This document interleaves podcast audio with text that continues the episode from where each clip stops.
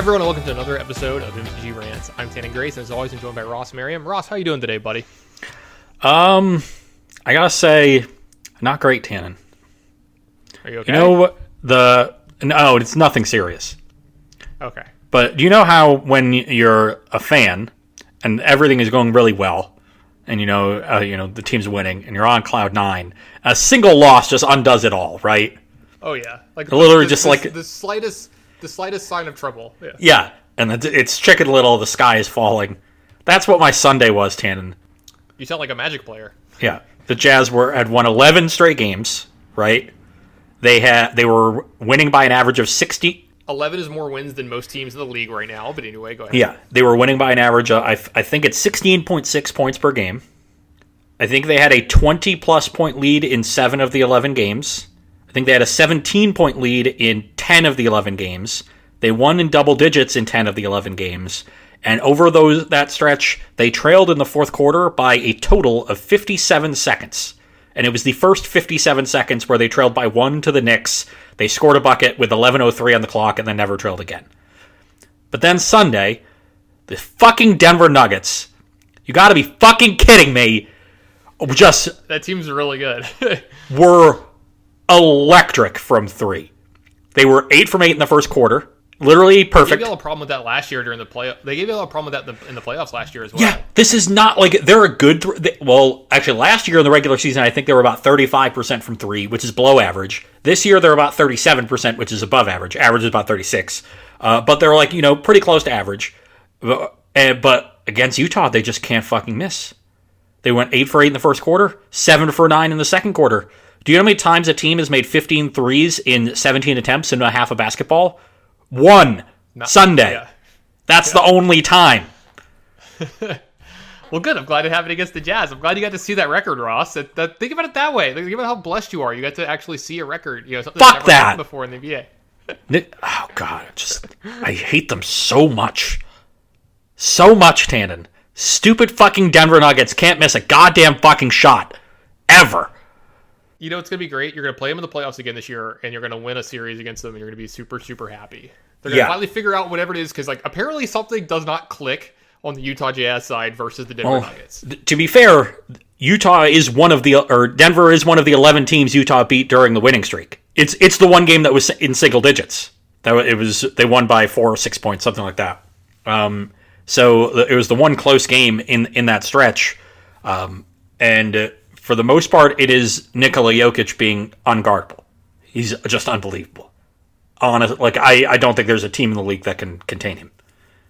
You know, it's pretty funny. Like, um, he actually came out of the quarantine looking pretty good. Like, I haven't seen him in like you know like lately or whatever, but like he looked like he had you know dropped a little bit of that excess body weight that he had. You know, for for, for an athlete, for for professional yeah. athlete, kind of like he didn't look like one. You know what I mean? The the Jokic baby fat is uh, was well known for Yeah. several years. Yeah, and uh, it's it's interesting to see because it, it- he's one of those guys that gave hope to all regular bodied type. Well, except for the fact that he's seven one. You know. Yeah, That's, is he actually seven one? I thought he was a Yeah. little older than that. No, he's I he's like I tall. thought he was like six ten or something. But yeah, no, okay, he's sure. he's he is tall as shit. That's that's the thing I love when people talk about Joe Ingles is like looking like a math teacher. It's like, well, except he's six eight. You know. So he's, just a giant. Yeah, I, I understand he has a goofy face, but he's six eight. And there's not a lot of people in the world that are six eight or taller. I don't know why you made me think about this, but you made me think about this funny story that uh, William Huey Jensen told me once. Uh, Huey, very tall human being. That, that's where this came from. Very, very tall human being. And then this is a magic podcast, so magic stories are funny. So Huey was telling me about the first time he'd ever like gone to Japan or whatever for a uh, for a magic tournament. I think it was one of the first times. Whatever. He's in Japan playing a magic tournament, right? And you know they get there early because you know, hey, it's, it's it's Japan. I'm gonna I'm gonna go. Like if I ever got a free trip to Japan, I'm going early. You know I mean? I'm probably staying late too. Like I wanna I wanna see the sights, go around this amazing country, kind of thing. You know. So anyway, he said one one of the days he's like going through uh, like a museum or something, right? Like some some cool thing. They're going around looking at it, and there's a group of school children there, and he's like, they they probably were like first grade, kindergarten. You know, he's like they're young, right?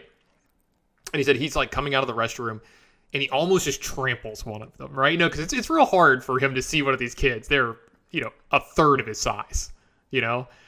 And he said he almost knocks him over, and he like turns around because he hears this giggling, and all the kids are just looking up at him like wide eyed in awe. And one of them just goes, Godzilla. when he walks by.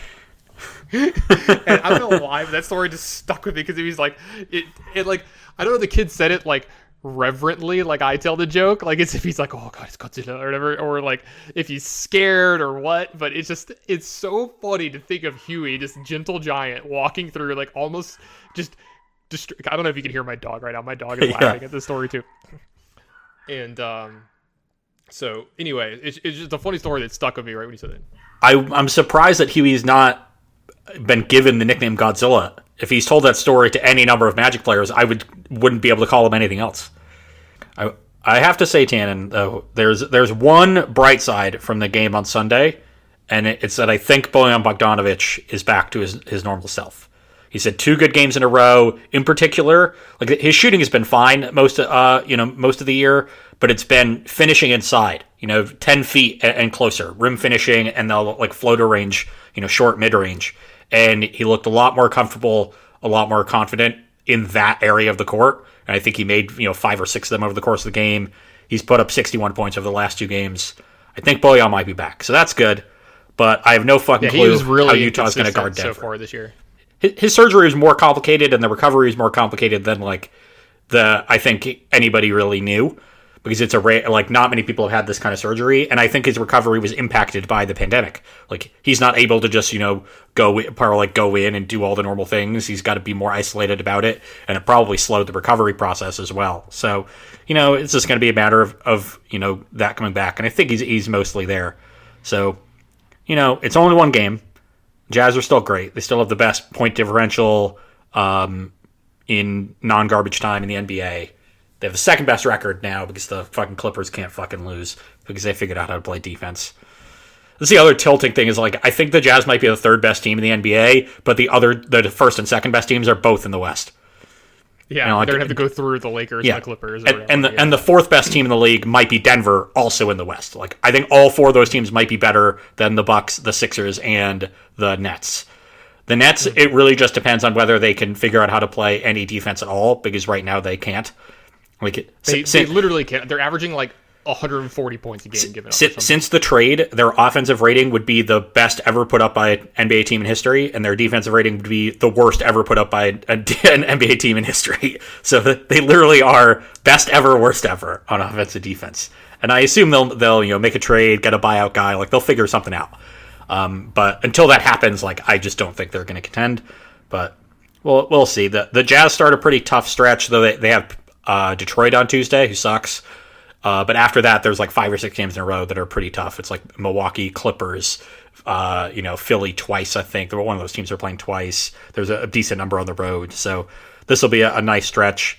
Uh, and they don't really have to like worry about the streak and, and that nonsense, which is kind of nice. Hopefully, they can just start another one. But I fucking hate the Denver Nuggets. I just want them to miss a fucking shot. So we actually have a lot of cool stuff to talk about with Magic tonight, uh, Ross. I know that you and I have been very excited for the last few weeks episodes, and now we're kind of seeing like the fruits of the labor of everybody's brainchilds coming out of that time. You and I talking about what cards that were good because we had some challenges over the weekend where uh, the new set actually got played in a bunch of these in these formats, and you and I kind of wanted to start with the eternal formats and how it's impacted them, or you know the older formats as you like to call it. And I gotta say this, it kind of centers around just a few things, right? Like we see a lot of decks really trying to abuse Valki because of the way it works with you know Cascade and a couple other things where yeah you can choose Valki but you'll get Tibalt. Um, and then we're seeing uh, trickery. I'm gonna let you elaborate on this. But Tibalt's trickery kind of mess up modern quite a bit and a few other things going on here and then um, a surprise enchantment i'll let you uh, i'll let you kind of move into that because i know you've been looking into this quite a bit Yeah, no, I'm just excited to look at relevant tournament data. You know, it feels like I've been, you know, it's, it feels like forever. Yeah, really, but you know, most of December and really December, January, like, we just haven't had relevant tournaments. In December, everything was stale, and then January was all preview season, so all lame duck formats. Uh, and now we finally start to, you know, start getting to see how uh, how Kaldheim is coming into things. And uh, you're right, like the the older formats don't have a ton of impact, which I'm actually kind of thankful for. You know, this is a sign that we've pared back the the power level of the set. You know, from that height that we had between you know War of the Spark and Throne of Eldraine, uh, and I guess uh, and between really sort of between that and Ikoria, I would say. Um, you know, a, a full little over a year of sets really, and I think we're finally paired back into a pretty reasonable level. This is kind of my expectation of uh, of a, a set, new set impacting modern and pioneer. You know, a couple new cards come in, you know, might bolster an archetype or form a new archetype, but not like wholesale huge impact to the way that companions and Uro and Field of the Dead all did to these older formats. Really, like fundamentally reshaping them. Um, but yeah. l- let's let's start with modern.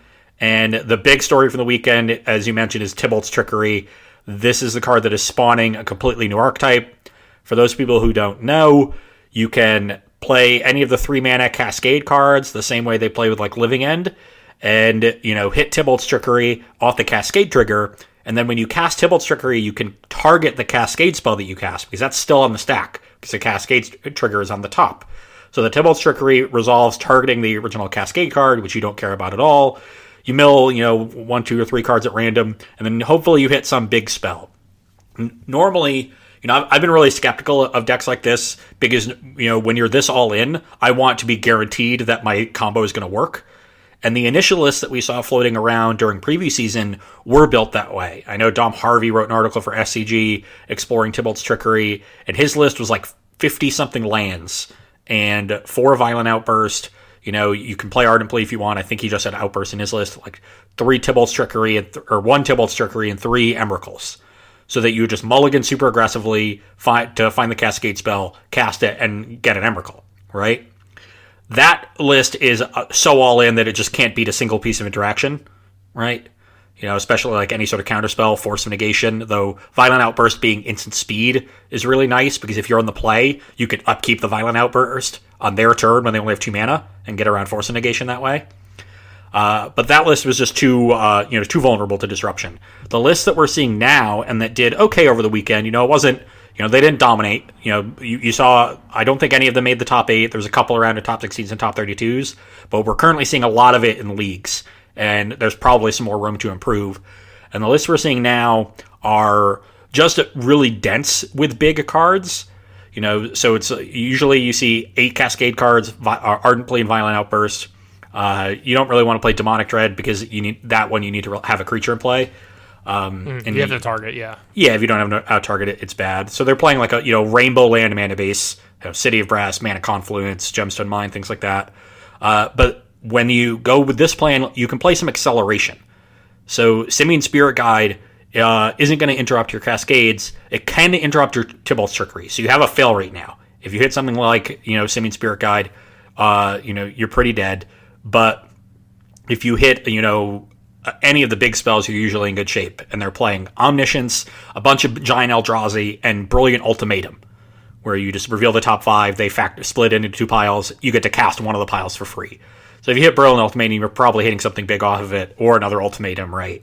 Uh, and you just like you sort of like um, hypergenesis, you know, Eureka, a bunch of big idiots in play because you're always casting them, right? Uh, you know, Brilliant Ultimatum casts the cards, Tibalt's Trickery casts the cards, and Omniscience lets you cast them from your hand if you've drawn them. You're gonna get the triggers, so you're playing the old Eldrazi. They're playing, you know, Emrakul the Aeon's Torn, Kozilek Butcher of Truth, and Ulamog the Infinite Gyre. Uh, and you know, you just do this on turn three. Now, ob- you know, still like no real way to get around interaction I see the sideboard of one of the lists has like Chancellor of the Annex and Mindbreak Trap. Those can help a little bit. Uh, but you're mainly like if your opponent has Force Negation, you're either trying to do that trick with Violent Outburst or you're just trying to draw multiple Cascade cards. And uh, you know, honestly, like I saw Spike, uh, Spiring Spike stream today, and he was losing to this deck with a Force Negation deck, four Force Negation main. His opponent would just like mulligan, have a hand with two of the you know Cascade cards. You know, it would beat one Force Negation that way. Uh, I'm not sold that this deck is like that good. I think you're going to see some, you know, reaction to it. You already see a lot of humans in these de- results. This list basically can't beat Meddling Mage, right? Just turn two Meddling Mage, you're dead. Unless they have turn Thalia two. Thalia is pretty damn good against him too. Yeah, Thalia also great. So like humans is probably an awful matchup. You'll you'll see the metagame adapt to it a little bit. I think this is going to be a deck that people complain about for two weeks and then kind of disappears. Um, and if it do, but the but if it doesn't disappear, if people like find, if you know a list is found that is really resilient, it probably just gets banned because it, it's you know just turn three and ridiculous shit like turn three winning the game. Yeah, and it, it kind of makes sense to see what decks really rose to the top and what decks, uh, you know, I see a lot of the people that I saw the people talking about on Twitter that won and did really well the this weekend. A lot of them did it with uh, Death Shadow, and this this makes sense that this is the deck you want because it has Inquisition of Kozilek, Thoughtseize, and then a very very fast clock when you're not interacted with. When your opponent's like not path exiling you, they're not Thoughtseizing you back, they're not doing anything. When you can just like take every liberty you want with your own life total, you just pretty much get to goldfish them with this deck if you have just like you said, you only really need like that one piece of interaction to kind of make it to make it happen as quickly as possible. We're seeing a version with even Tarmogoyf winning, you know, uh, like even the green. Uh, and you know we've seen just just red black for a while. Uh, even seeing the you know a, version with like white in it uh, that did really well this week. We're seeing Death Shadow with Kroxa Tidehollow Sculler is a big one. You know, just more hand interaction because here's the thing. Think about Tide Tidehollow uh, Tidehollow Sculler. It's one of the best discard spells of all time printed, right? Like it just gets to look at your opponent's hand, take a card, but it also is pr- it's stable to a two-two body for two mana. That's that's absurd. The problem is it's, it's super fragile, right? It, it, dies to every removal spell in modern. But when you're playing against a deck like this, this violent outburst, you know, like Emrakul deck, they don't have a way to kill a two-two. You know, they don't have a shock is that so this thing just is, is an absurd interaction piece plus clock versus them. We're seeing lingering souls making a comeback. I haven't seen that one in a long time, but it kind of makes sense of the the the rise of shadow. I agree makes a lot of sense, and lingering souls is I think a very good way to get an edge in the shadow mirrors. Because you, you know the mm-hmm. yeah, exactly, the, yeah. the, big creatures themselves just die to fatal pushes and other removal, but the the lingering souls really just you know let you grind well. And if you notice, if you go to the the first modern challenge, the one that on the thirtieth, there's a the third place list is Mardu Shadow, but the, it's a name that you'll probably recognize. Of uh, Jabberwocky. I'm, I'm, trying to remember. Yeah, Jabberwocky one. Yeah, I remember him talking about the deck list. Yeah. Yeah. So this is no, normally not Jabberwocky style. He's you know he's Jund guy. Uh, so and this is you know more aggressive than he usually plays. So when I saw that, I thought, well, that's that's a pretty strong endorsement because this is not something that that he usually plays.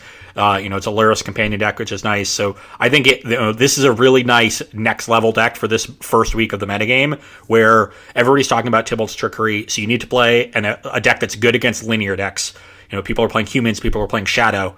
This is a shadow variant, so you're still going to get that edge. Maybe probably not as advantaged in those matchups as you know Jund or Rakdos, though Tidehollow Sculler definitely helps. But card like like you know Lingering Souls is not good in a matchup where speed is really important. But you're also going to have a significant advantage uh, in the Shadow Mirrors. You're going to be pretty good against uh, against humans if so much removal. He's playing four push, four bolt, two K command in the main deck. Has you know engineer explosives in the sideboard. Historically, one of the best cards against humans because it gets around the Thalia attacks. Um, and then you know the, the boils for the, the blue soup deck. So this seemed like a great call for this weekend. I think we're going to see the metagame pretty rapidly evolve if the the trickery deck is contained, and I expect that it will be. I know we're seeing a lot of it now. Everybody's you know, just talking about how broken it is, but if you think about the way modern has been for the last you know ten years, really since its inception, you know the, there have been really powerful linear decks that don't really sh- like that are around, but they don't show up that well. I think the the one that was around for many years was Goryo's Vengeance decks, and those decks could kill you on turn two, but they weren't particularly good because that like if you wanted to beat them, you could, and they you know had a pretty high fail rate. Now you know this. I think this deck, the Trickery deck, has a pretty low fail rate because of the London Mulligan. And I think that helps it quite a bit, but it is very easy to disrupt. We're already seeing decks do it pretty effectively. Um, and, we're only going to you know continue to see that uh, until they fall away. So still, you know, interesting if you like, you know, wonky linear decks, which I do. Um, but I don't think it's one that's, you know, long for this world. I, I gotta wholeheartedly agree. It's one of the things. Uh, you, you, know, it's a flash in the pan. I think it's the phrase that we like to use a lot for for, for these kind of decks. Um, we'll see it a lot in standard. You know, we might even talk about that when we talk about standard later. Decks that like look really good right now or doing really well right now, but do they have the longevity to stay around? And that's the question that's going to need to be answered. And I, I, don't know if this one has it or not. And then, like you said, if it does, then that's a problem that might need to be addressed somewhere else where maybe Tibalt's trickery might need to be taken out of the format or something like that. So, um, yeah. Uh, other other big uh, you know innovation we've seen from Kaldheim this weekend is one that you know I completely missed, uh, and uh, that's Invasion of the Giants card that I have not been very impressed with in standard. I think Glimpse the Cosmos has consistently been better. So it's a card I kind of wrote off. But Primeval Titan is a giant. And Invasion of the Giants, the way it's templated, that third chapter that makes your next giant cost two less happens on turn four if you cast it on turn two. On curve, huh? Huh. Six minus two Wonder- equals yeah, four. yeah. Primeval Titan on turn four, which is generally what the fair Titan decks are doing, right? Like Amulet can turn three Titan, turn two if they're really lucky. They're a little bit more explosive, but the fair Titan decks, which we've been seeing like do pretty well recently, you know, mostly Selesnya Titan, right, or the Elvish Reclaimer and Flagstones of Trokair, they're generally turn fouring those Titans, right? And so that this is, you know, just by itself, Invasion of the Giants is a is a slow preordain. You know, scry two the first turn, draw one the next turn, uh, and then a double ramp spell, all wrapped up into one card. So seems great because it's all wrapped up into one card. The decks that are playing it are a it's a Temur Titan deck, but it sort of blends Titan with the Uro blue decks. Right, we're playing Mystic Sanctuary, we're playing Cryptic Command, we're playing Force Negation. Uh, you know, you have Growth Spiral, Uro, all that stuff, and good interaction. You're playing a Lightning Bolt. You know, uh, uh, you know, as your your cheap removal, you get to sideboard other interaction. And Primeval Titan is now kind of serving the role that we've seen um, Hour of Promise in in those decks. That's your like go over the top, get to my accelerate to my Field of the Dead end game card. But Primeval Titan is obviously just like the best ever at doing that. Uh, and now you have a card that you know fits into the fair game plan because it is just a cheap cantrip that also enables Primeval Titan. So to me, that's just a great piece of technology. I don't know who invented it first, and I saw initially I saw Doomwake streaming with it. More recently, I've seen um, Aspiring Spike stream with it. Uh, you know, I don't know who got it from whom, or if they both got it from somebody else. Uh, but the, the deck has looked great. I think they're both winning like about 80% of their matches, if not slightly above that, in a pretty good sample size. Uh, I think they're between the two of them around 100 matches played, you know, winning about 80% of them. Uh, and maybe it's more like 75 matches, but uh, that's impressive. And I think, you know, a lot of people have that impulse of trying to like mash decks together, and it usually doesn't work. You usually get the worst of both decks. In this case, I, it looks like you're getting the best of both decks. I think you basically have the best elements of the Fair Titan decks. You know, you don't get the the, the toolbox like El, El, call kind of thing going on, but instead you just get the good blue disruption, which is the best part of the Uro decks, and you're still playing Uro. So this deck seems great to me. I think this deck is is here for the long haul, and this that's my big takeaway from the weekend for Modern. Yeah, absolutely. Um, I know that it affected some other formats too. Like you said, it kind of popped up in Pioneer a little bit. Had, had some of the new cards, and uh, this is the one that you and I kind of talked about, and we, we've seen this happening in a few other formats too. It's uh, Valki's kind of taken the forefront here. Yeah, we expected this in Modern with Jund, you know, hitting off of Bloodbraid Elf, and you there was one Jund list. It did play three Valki in like 30th place in one of the Modern challenges, so a, a fine finish, but not a great one. You know, that that's an X3 record usually.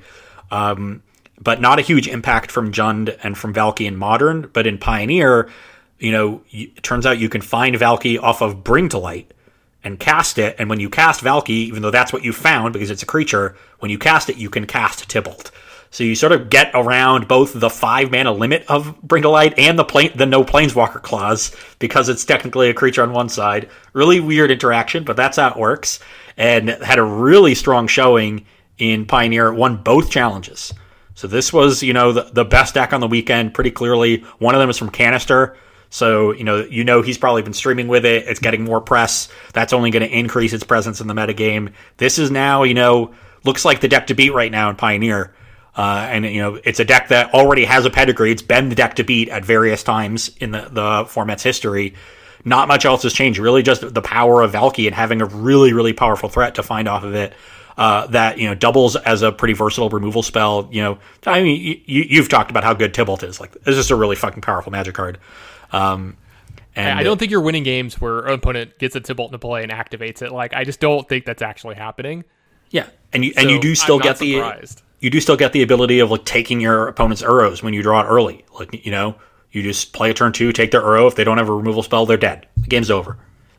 you know, Uh, it, it's it, you know what else is really cool? It's not just Pioneer that this is going on. Um, there's some people trying this out in Legacy as well, and I've seen some 5.0 uh, decklist screenshots. I've even got one pictured on my phone here because I love it. So it's um, it- it's it- like a Shardless five Sultai deck, right? Oh, it's five. Well, color. it's it's Shardless Sultai, but it, they just play five color snow with it with that Arcum's Astrolabe.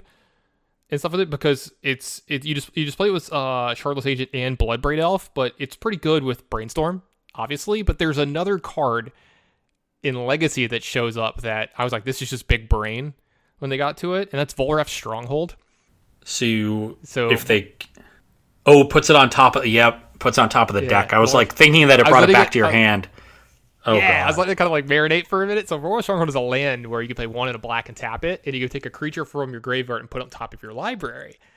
So this is an oldie but a goodie for all you like rock aficionados back in the day. You know, the rock and his minions, any of those decks you like that. Just or if you like grinding, it's it's a sweet commander card. But in Legacy, you can take a Valki that's in your graveyard, put it on top of your deck, and then just cast one of your Cascade cards, and there you go. You've got a Tibalt in play. So I've got to say this.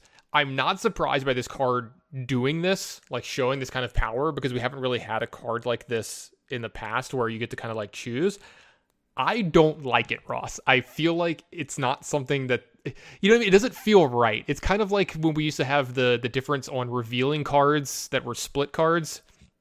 And you could like choose one but get the other one. And like, Yeah, oh, well, I, I- choose which one and take how much damage. Like I mean, it just doesn't make sense. So Yeah, I don't- I don't like it Can we either. just like can we just like change the rules for this? Like this doesn't actually work. it's because it's a it very like- counterintuitive.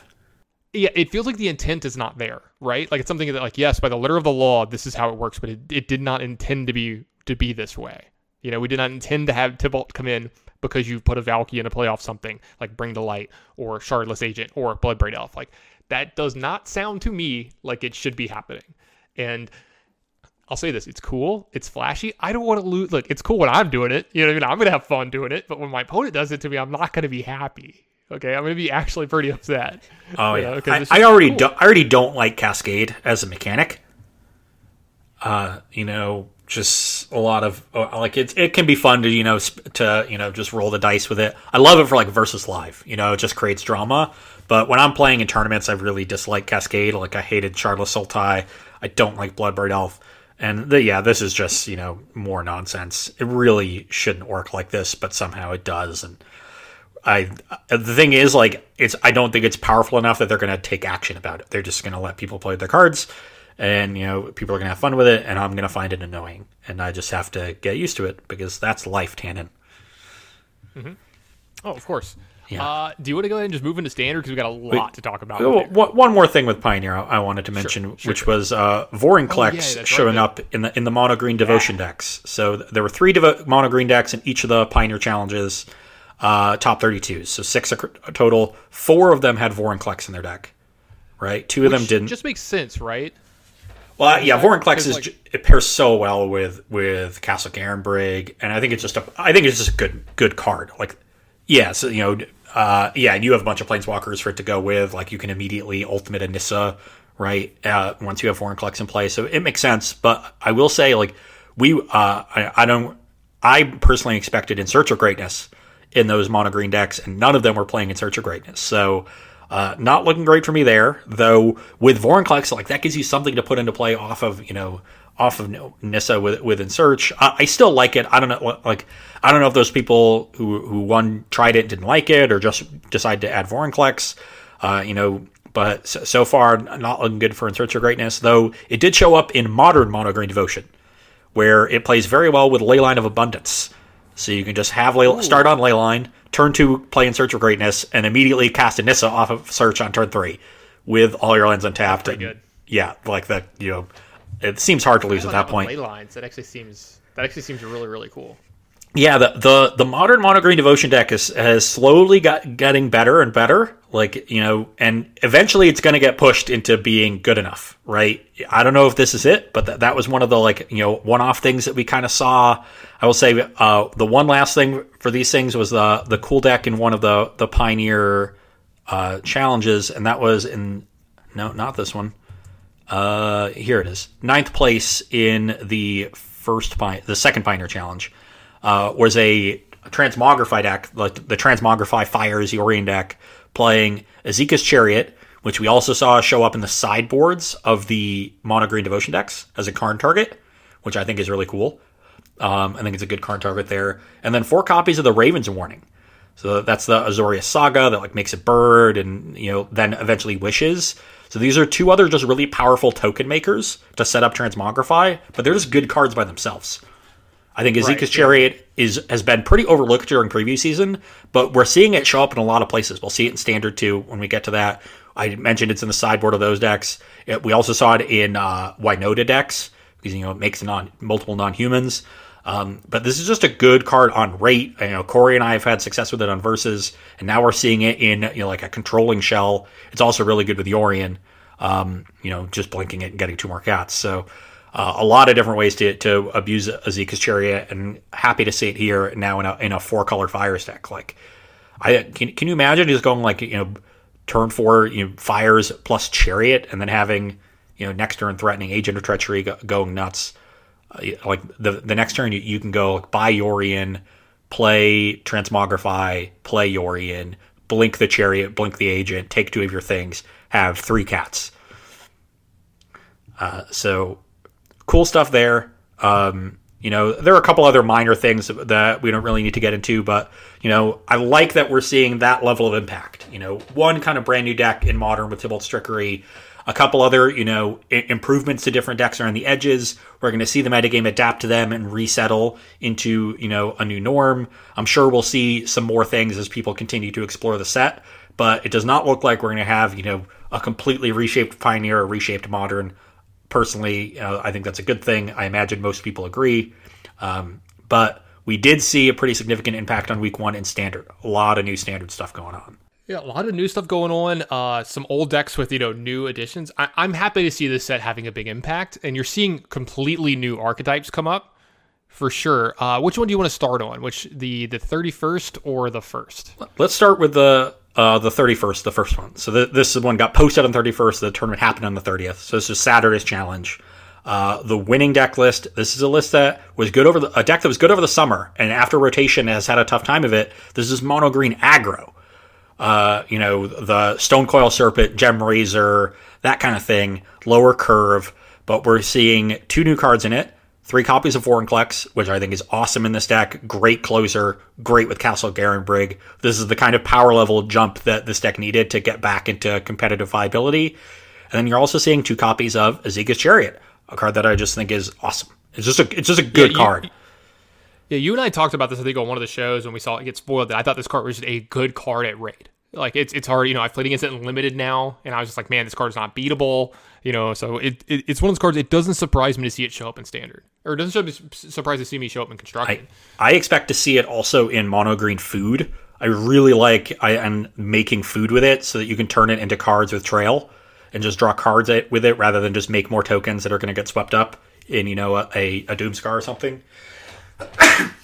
Yeah, absolutely. I mean, the, the the power level of it is definitely there. Lots of cool, flexible things you can do. Um, it making extra tokens is really cool. It just seems like a good versatile threat that leaves stuff behind if they only have like one answer, you know, kind of thing. I, I also like that it, uh, you know, it's, obviously good against sweepers just in general because it leaves the vehicle back, but it gives you a higher stress on an even part of your curve against extinction event. You know, mostly that they're they're extinction eventing at odd, though the aggro deck has a little bit more evens to begin with. Uh, but I, I, do like that. You know, they're even playing Tangled Florahedron, which I, I don't think you saw in the you know mono green aggro typically because they had a, a lower curve. But now that you're you know have more four drops with Chariot alongside Questing Beast and you're playing Vorinclex, I think it makes a lot of sense. You know now you you can do things like turn two Florahedron, turn three QB or Chariot, turn four Castle Garenbrig Vorinclex, and literally you know I think if you QB on on three and attack for four, next turn you attack for ten.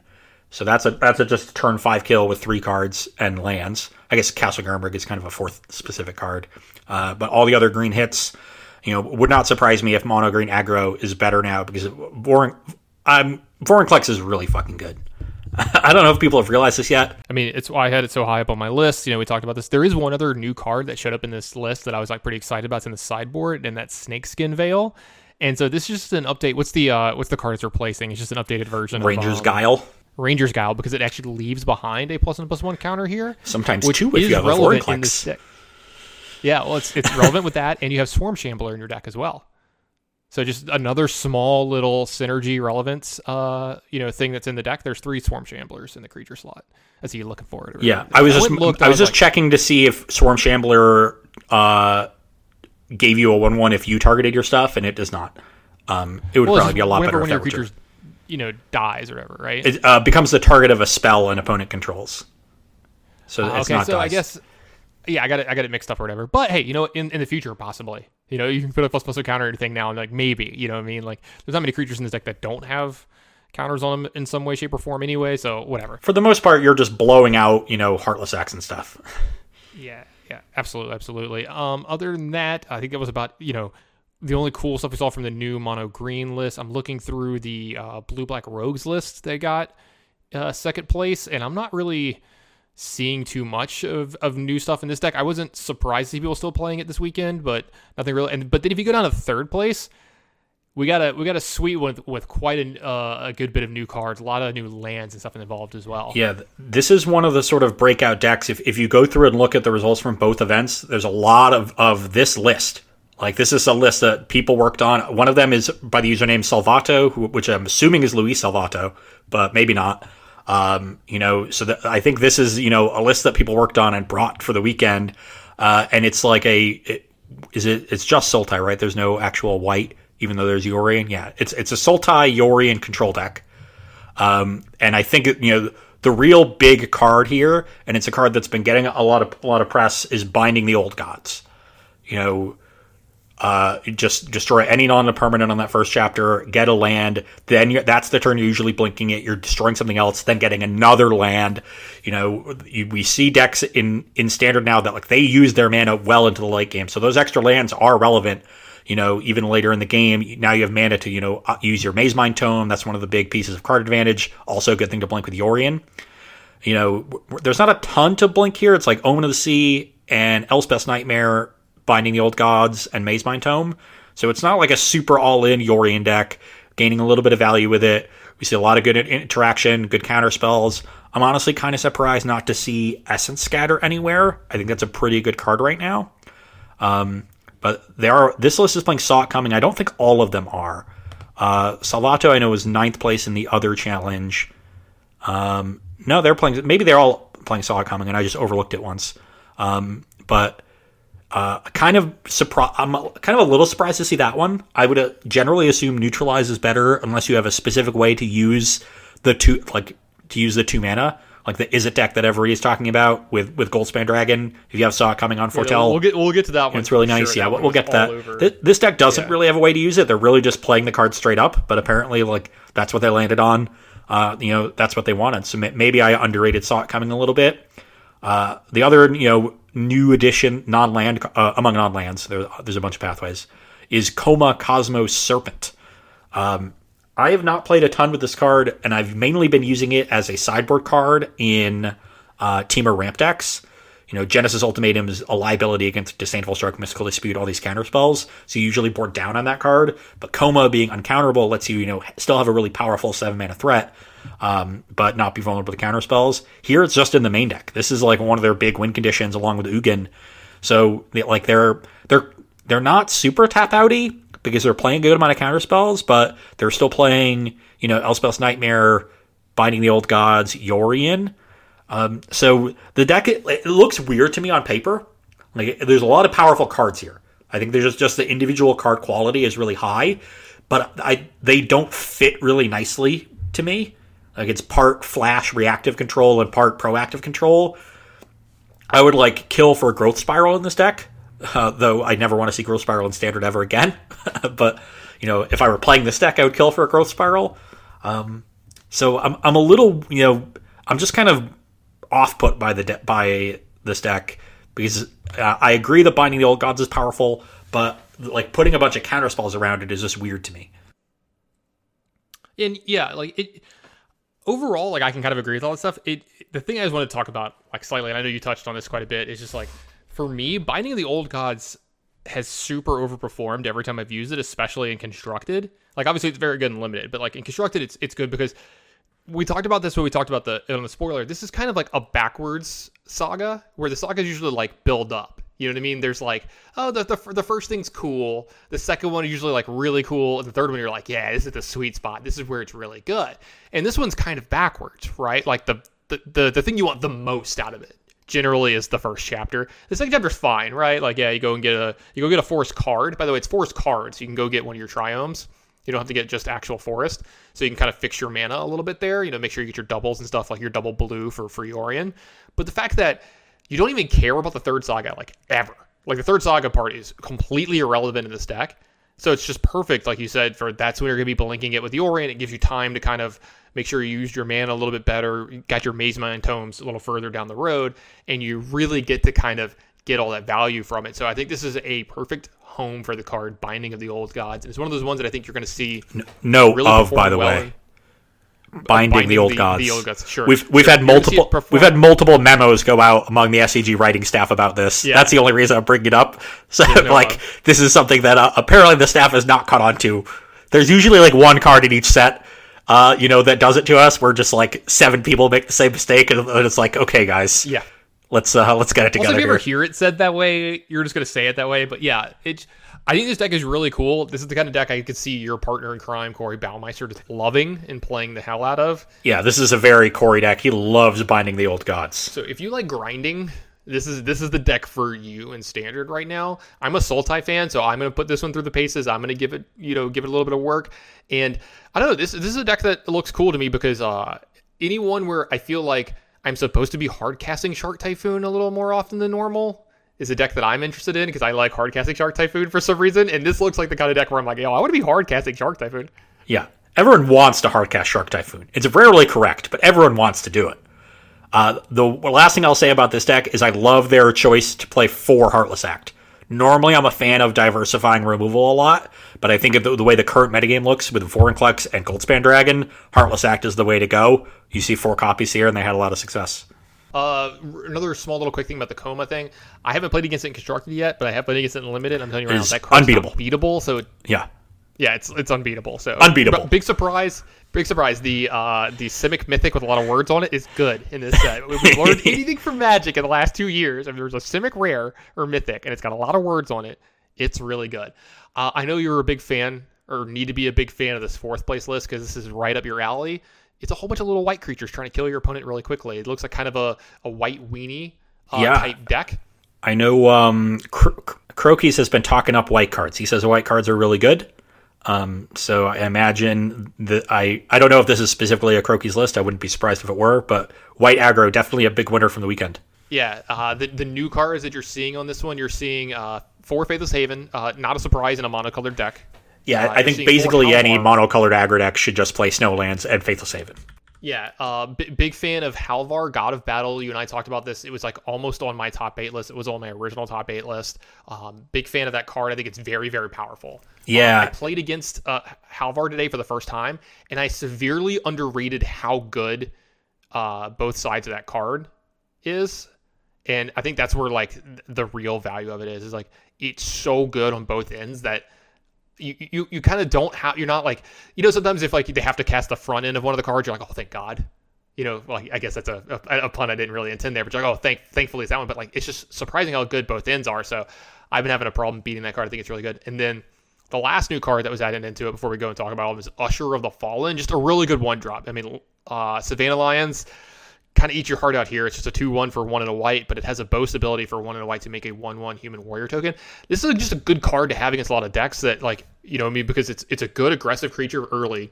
It allows you to spend your mana to progress your board, and then you don't have to, you know, invest spells into doing that from then on. So if you get this in underneath like the counterspell removal deck, this is a really good card against them. Yeah, you can just kind of pr- press your advantage and not overextend into a sweeper, but still get a little bit more pressure in case they just have spot removal. Uh, so it lets you, you know, walk that line really well.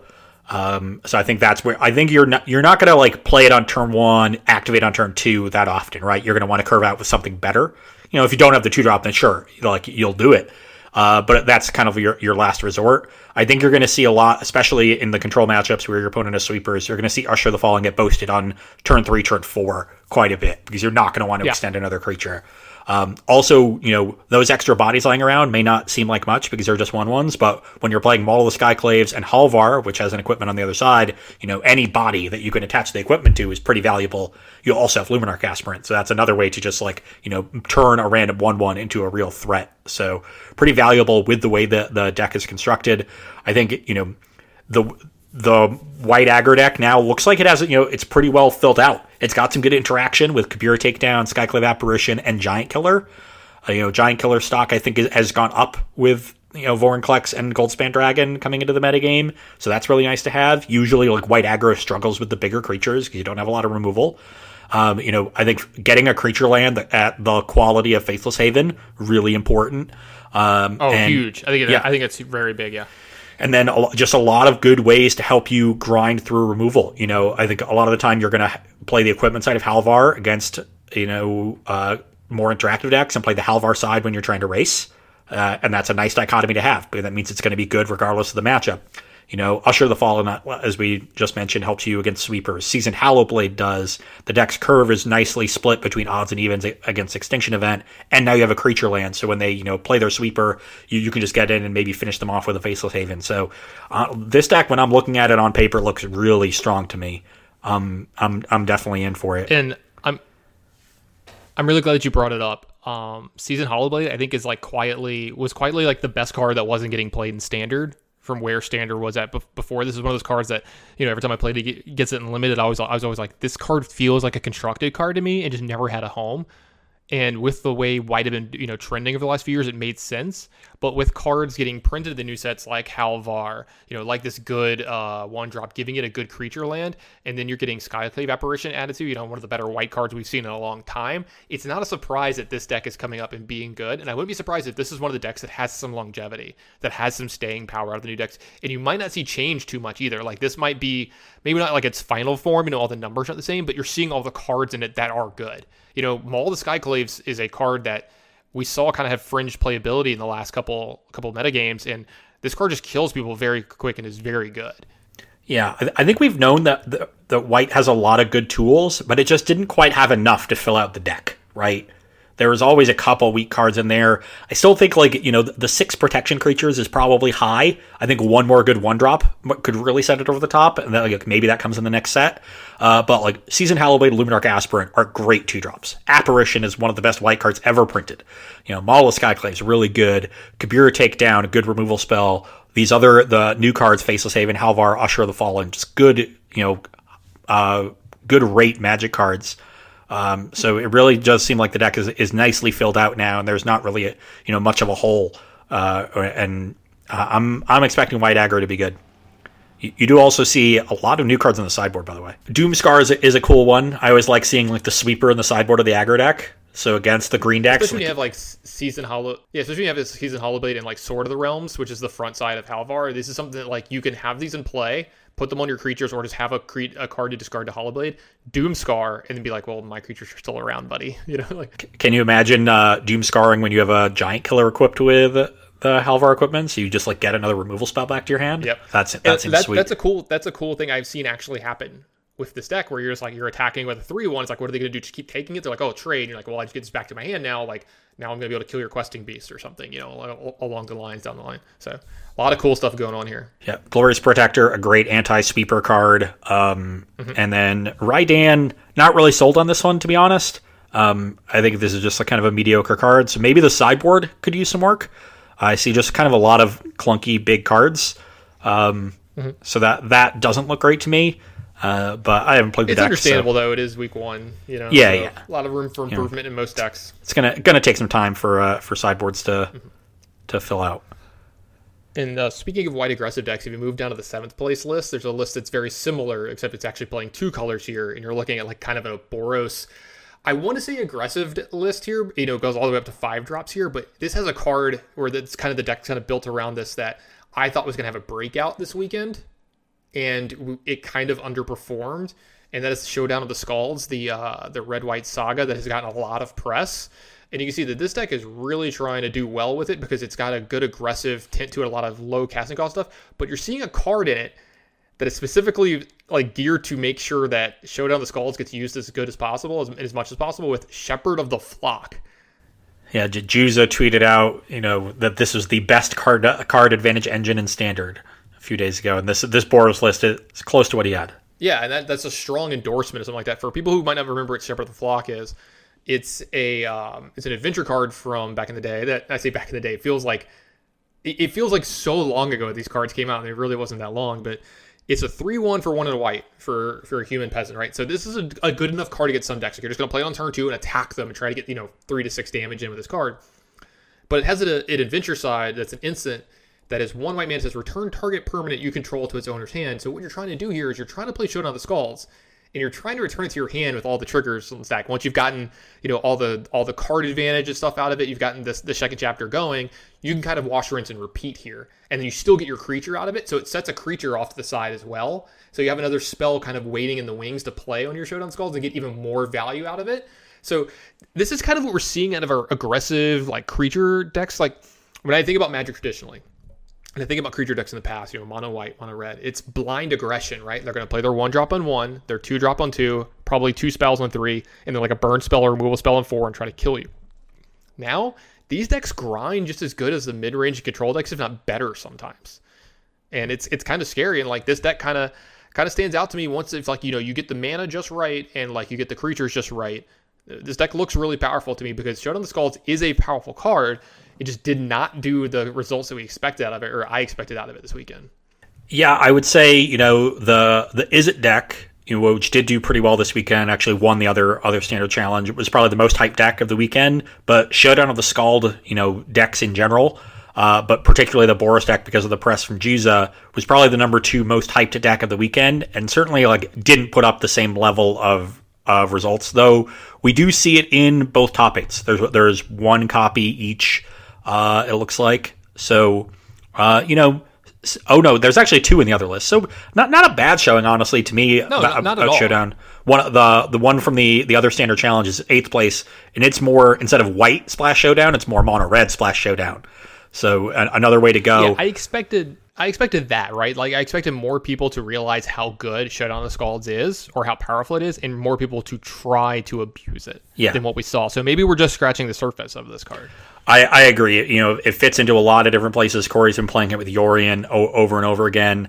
I actually built a, a similar list to this eighth place list, uh, the mono red with Showdown. I was more all in on Birgi. I thought that synergy to like give you the mana to just deploy your cards super quickly was going to be cool. Corey played a little bit with it on stream and didn't win, but it was very clear to me that he didn't like care about the deck because he's just not doesn't like aggro. Um, so I don't think he was trying his hardest, and he had some you know weak draws and just gave up on the deck really quickly. Um, so uh, personally, I, I, think there's some uh, there's still definitely some potential there. I would like to see more Birgis in the Red Splash um, showdown list.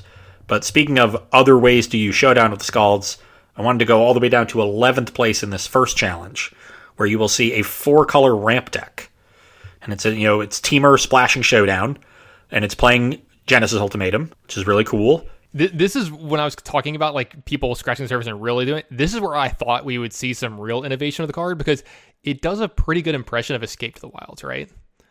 And it's a, that's what you're kind of seeing here is you're seeing like Temur adventures with some new cards in it, some of four of it which being Showdown the Skalds to kind of take that spot.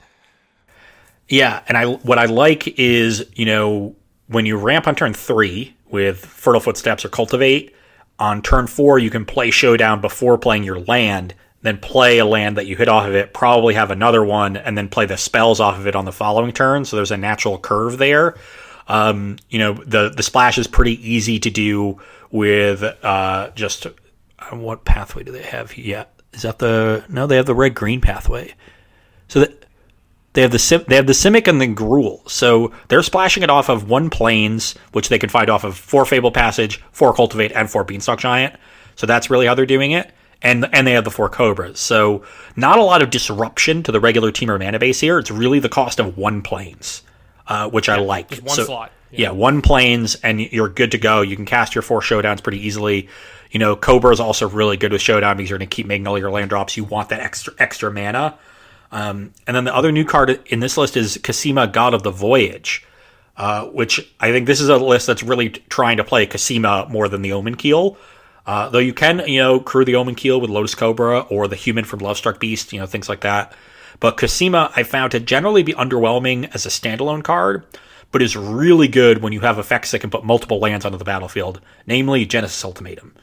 So when you put when you like you have Cosima early and you play it as kind of a speed bump, and if it lives until the point you're playing Ultimatum, that's the turn you exile it, and then you pile it with counters with all the lands you hit off the Ultimatum and draw a bunch more cards. So uh, that's really cool to me. Yeah, I think I've told you whenever I've played this deck, I've had problems with that where, you know, I flood out or I have like the late game where I'm just drawing cultivates, I'm drawing beanstalk giants, and like I don't get enough value out of like the lands that I'm having in my deck. And so it seems kind of cool to have a card that can kind of, you know, it plans for you not having the best draw every game. Yeah. Uh, and Showdown, does that to some extent too. So a lot of extra card advantage from Kaldheim for this Temur ramp deck while retaining that same powerful core of, you know, the adventure creatures, Genesis Ultimatum, Cultivate. This is just cool. This is just, you know, we've seen Temur Ramp. You I now, this is going to be a much more difficult Temur Ramp deck for control decks to contain while still having its good interaction against aggro. I'm actually, the one card I'm a little surprised not to see anywhere is uh, Battle of Frost and Fire. I think that's a really good card for these decks to have against aggro because you ramp into it, so you get your your sweeper on turn four, and it provides you a little bit of card advantage, some, some card quality with the scry. It doesn't kill your Lovestruck Beast. It doesn't kill your Bonecrusher Giants. So all it's killing is Lotus Cobra. You can exile Cosima, you know, the turn you're planning to cast it, so that gets around it. And it's a sweeper that you can hit off of Genesis Ultimatum, right? Because it's a permanent. So I, am not saying that you have to main deck it, but I would like to see like they have Storm's Wrath in their sideboard. I think Battle of Frost and Fire is a better card for these decks because you're generally going to have some form of ramp leading up to that point anyway. So I don't think the one extra mana is that big of a deal, and it just synergizes better with the deck. Absolutely. Um, another deck that we could uh, take a little minute to, to take a uh, take a look at. It's another one that you and I talked about. You kind of you, you said you wanted to see this deck show up. We did, and that's in eighth place. You see a version of the mono green deck. I, I say a version of it because I think this one's going to get flushed out quite a bit. This is mono green food, yeah. You know, the numbers are going to get, you know, you see a couple. Of, here's the funny thing about this deck there's a bunch of fours and there's a bunch of ones and twos. You know what I mean? There's like barely any threes in this deck or and stuff like that. So, you know, we, we expected, you know, four Castle Garenbrig to be normal going forward because you're seeing Vorinclex in this deck. Um, you're seeing four Old Growth Troll, you know, a card that you and I were both into and a card that I think might have a decent bit of uh, showing up. But the big one that's in here that I know is going to get you excited is there's three In Search of Greatness in this deck. And I know yeah. it's a card that you're you're big on. Yeah, I'm definitely big on In Search of Greatness. I like it in this deck in particular. Um, I'm actually le- I'm not as high on Old Growth Troll in this deck. I think I would rather see Kazandu Mammoth because it plays better with Henge, though they're only playing one Henge. Uh, so that's just kind of a decision that they made. A little surprised actually not to see Old Growth Troll in the aggro deck. Like that was not in the mono green aggro deck, where I think it's a little bit better. They actually played Kazandu Mammoth there's going to be some there's a lot of competition at the three slot in the curve for these green decks so interesting that they went with troll. Um, i like in search of greatness in this deck. I think you know when you have a, a trail of crumbs deck you, you get that free mana is really valuable because you have trail to use your mana with other things and you can dig through your deck and find the right casting cost of permanents so that you're getting your value consistently with in search of greatness. So i think it's a great card for this deck. Not at all surprised to see it. Um, the card i'm surprised not to see is actually Esika's Chariot, which I also really like in this deck. I mentioned how I like it in food decks where you can make food. I think this is the perfect, you know, perfect uh, card for this deck. It lets you play defense, it lets you play offense. This is a mid range deck. It wants to be able to play both and transition seamlessly between the two. It has different tokens to make, uh, you know, or with between food and cats and humans and beasts from Vivien, uh, Monsters Advocate. I, I think Esika's Chariot would be a great choice. I would certainly play one just over the Questing Beast to start out, uh, and I'd even tried to find room for the second, um, you know, where I could. But, you know, as far as In Search of Greatness, not surprised to see that at all. Vorinclex is just an awesome fucking card. You even see that they're down to two Feasting Troll King because they didn't want to play that many sixes. And that's like, isn't that the sort of the marquee card of this deck? When you think of monogreen food, that's kind of the first that's the first card that comes to your mind. Most lists are at we're at three anyway because they wanted that one Kogla because I think it's really good. Uh, the Kogla is good in the mirror. Uh, and just generally, you know, green mirrors. And now they have the one Kogla and two Vorinclex, so down to two Feasting Troll King. That really, to me, demonstrates just how powerful Vorinclex is as a card. And you know, here you're getting some synergy with like Wicked Wolf, getting two counters on it for each food you sacrifice.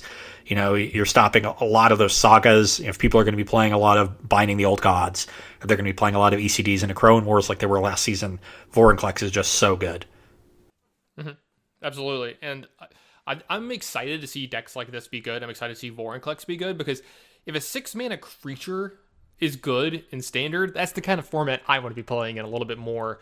Uh, I, am okay with cards like that being good because it's not the same as a Planeswalker when a Planeswalker takes the game over. Because I will say this in a lot of games that you're going to play Vorinclex, it's going to feel like a Planeswalker. And in fact, that the effect that it has on both sides of the board, and then the fact that the game has now become about Vorinclex. Yeah. If you get the, the what I'm trying to say here, like no, that that's exactly like been my experience playing with the card. yeah. yeah, that's yeah. It's it's like a sub game. You know, when you play a planeswalker, your opponent's like, all right, do I ignore it or do I attack that? Now I attack that. How I you know how do I function over the next turn or two? Now when Vortex comes to play, it's like, all right, how much of my deck is bad now? How much of theirs is better? Can I kill it right away? Can I do this? Can I do that? Kind of thing. So I think Vorinclex is going to be a big player in the standard environment. It looks like it's going to be. I think it's just going to be very good. Talking about big players in the standard environment, Ross the thing that I'm most excited about with the winning deck list from the other the other uh, challenges weekend, the, you know, we've we've talked about it a little bit. We keep, keep mentioning the is it deck that won the other challenge. Is how many new cards are in it? Because this is a completely new deck, a completely new archetype. It got tweeted out by LSV. Some other people were messing around with it. You had written an article about it even before LSV touched about it. You know, this kind of play, this kind of thing to do, and ended up, uh, you know, putting its money where its mouth was in this challenge. Quite a lot of lists uh, of it made it up into the top tables. It ended up winning the whole thing, and you're seeing some of the more powerful powerful cards of the last year or two from standard making it. So you're seeing four Bone Crusher Giant, you're seeing four Brazen Borrower, you know, you're seeing four Shark Typhoon, that kind of things. But then you're seeing just tons and tons of the new cards here, and you're seeing four Saw It Coming, three Frostbite, four Behold the Multiverse, four Goldspan Dragon. This is the first like four Goldspan Dragon deck we've seen, and then you're seeing um, you know, some of the, the blue red new lands. You're seeing Faceless Haven in this one as well because you're playing a bunch of basics and a bunch of snow lands, so it's easy to uh, you know activate Faceless Haven in this deck. And I got to say, I think one of the things that makes this deck good is it's just a bunch of spells that are good. It's it's good tempo, so people and it's new, so people don't know how to play against it just yet. But this looks to me to be like one of the best Goldspan Dragon decks because of all the stuff you can do with two mana. Yes. That's in this one. You have you have Brazen Borrower, you have, you know, Bone Crusher Giant, you have Disdainful Stroke, Essence Scatter, Negate. You can even cycle a goddamn Shark Typhoon if you just need a card. You know, if, you, if you've got to do it, but you're getting extra mana left over, you're utilizing all these spells so much better than other decks that I think this deck's great. It's a deck that I would initially gravitate towards if I was playing this environment. I will say this: this was won by Nathan Stewart. He's a uh, I want to say he's still a, he's a young Magic player, he's not a very young Magic player like we're used to. I mean, this kid was making waves when he was like 14 or 13. He looked like he was nine. Like I'm not trying to make fun of him or anything. He was a very young looking man, and uh, he's in college now, if I remember right. And you know he's out on the West Coast, plays a lot of Magic. He used to fly from the West Coast to come to SCG Opens just because he wanted to game that bad. Yeah. and I've always had a lot of respect for him in his game. I've played against him like once or twice, and he's just beaten the shit out of me both times that we've played. Like it, it felt bad, right? He's very good. So he won this tournament. I will say this: I saw him tweet about it and was super excited. And then I read the tweet and he was like, "I don't know if I'd recommend this deck going forward." And I can kind of understand that, right? Like when people know this deck is like a known quantity, you know how to play around it, you know all of its tricks. You get a little bit, you know, you you lose some percentage points, right? When they know everything that you're going to do every turn. But I gotta hope Ross that this deck's good enough because I love everything about it. Yeah, in, in, a vacuum, this deck is just very, very well constructed for the exact reason you said. It's just taking full advantage of what you know r- right now is probably the default best card in the set, Goldspan Dragon, and it, it is exactly as you said, the best Goldspan Dragon deck. So much just quality two mana interaction. We're not playing like the, all these this two mana interaction that you listed. These are not cards that were that would be out of place if you didn't have Goldspan Dragon. They're not there just because of Goldspan Dragon they're there because they're good cards, and they happen to also just cost two mana or less. So Goldspan Dragon fits really well into this deck.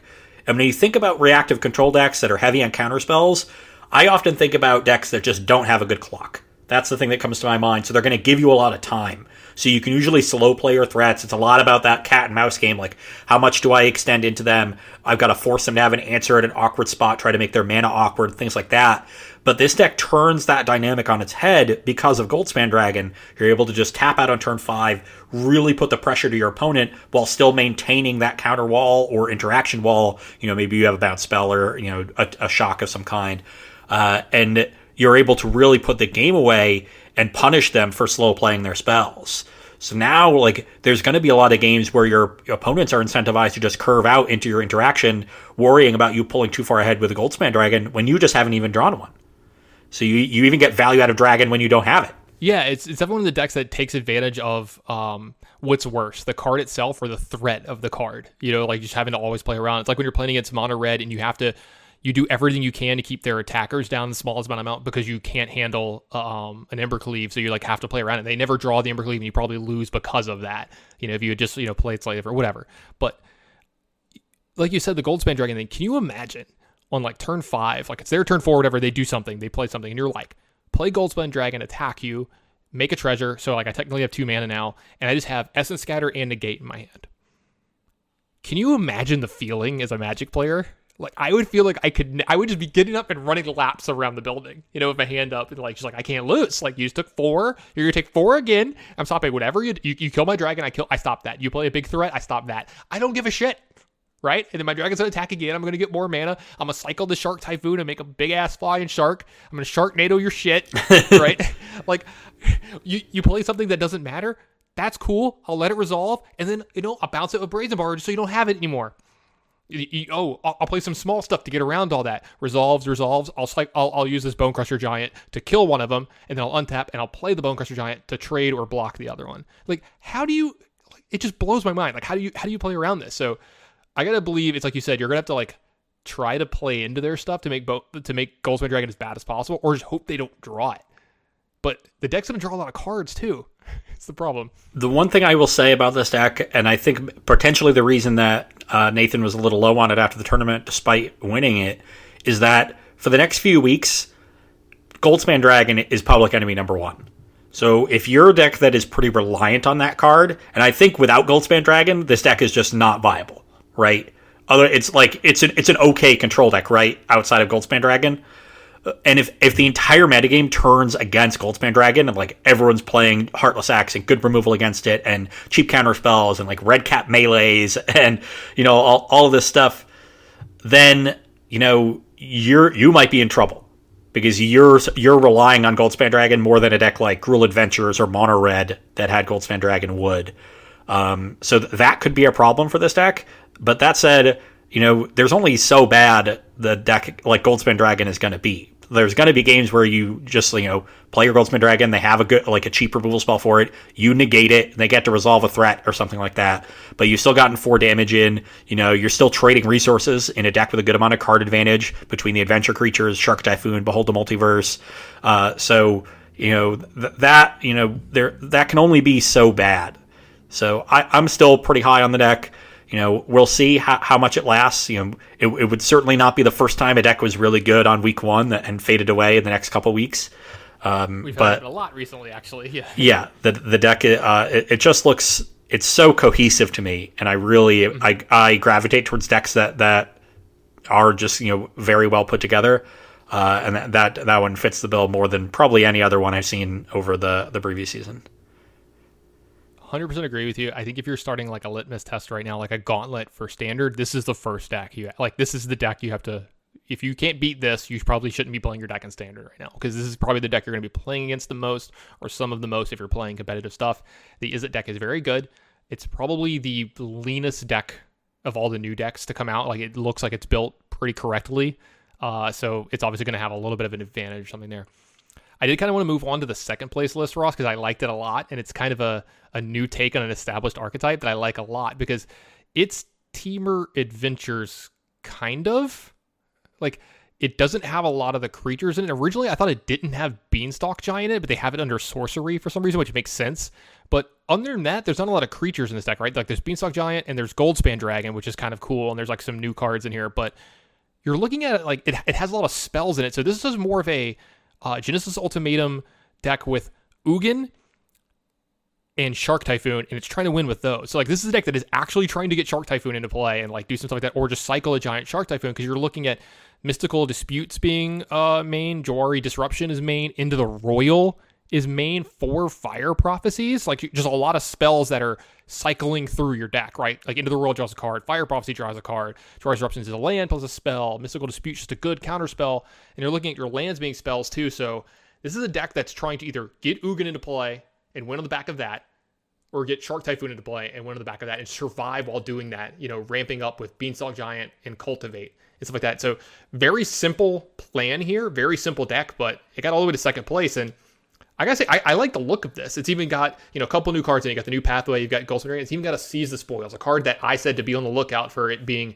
possibly showing up in some of these decks because it, it's pretty cool the fact that this can act, act as like almost like cultivate number five in some spots where like on turn three you cast the spoils you like discard a card you don't need you draw some extra cards but you get that treasure. So you get that kind of that ramp for one turn. It fixes some colors for genesis ultimatum that you want but it also is just more cards too. And that's something that this deck you know can need and want at a lot of points. Yeah um, you know th- this to me is just someone who said you know what? Brazen bar and bonecrusher giant are not cutting it and instead I'm going to play Fire Prophecy. You know, kill. It's a little bit more flexible of a removal spell. You know, lets me dig towards my my big cards more reliably. I don't really care about the four three body. My deck is built, you know, around casting big spells. So if I'm not casting Genesis Ultimatum and Ugin, I'm not winning. Uh, you know, I don't need the marginal value. So give me the removal spell that kills a few more things and digs me, you know, closer to those big spells. Jwari Disruption, a nice little, you know, uh, you know turn two play to just keep decks off balance. Um, uh, this, this is a card I, have I've always liked uh, because it's such a high value card when you get it to work, and when it, you you're confident it's not going to work, it's still just going to be a land. So it re- it removes the low floor that force spike effects typically have, soft counter spells typically have. You know they they get dead late in the game. Uh, and even though you know lands are usually kind of dead late in the game, this is a ramp deck. You, you want land seven, eight, nine you know, to be casting these big spells. Um, so a, a, cool way to go with Temur Ramp. I think there there's you know there's a lot of options. We've seen the the same basic core is like you know Shark Typhoon because there's a lot of counter spells around, so you want that as one of your threats.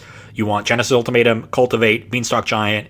You need some number of Ugins, and then you can kind of do what you want with the disruption package, and you've got a lot of options. Most people opt for the adventure creatures; they went in a different direction, both successful. So it shows you that the the core there is powerful, and you're going to be able to tune your deck to the expected metagame, play whatever disruption you think matches up best against what you, uh, you know your opponents are playing that weekend. Mm-hmm.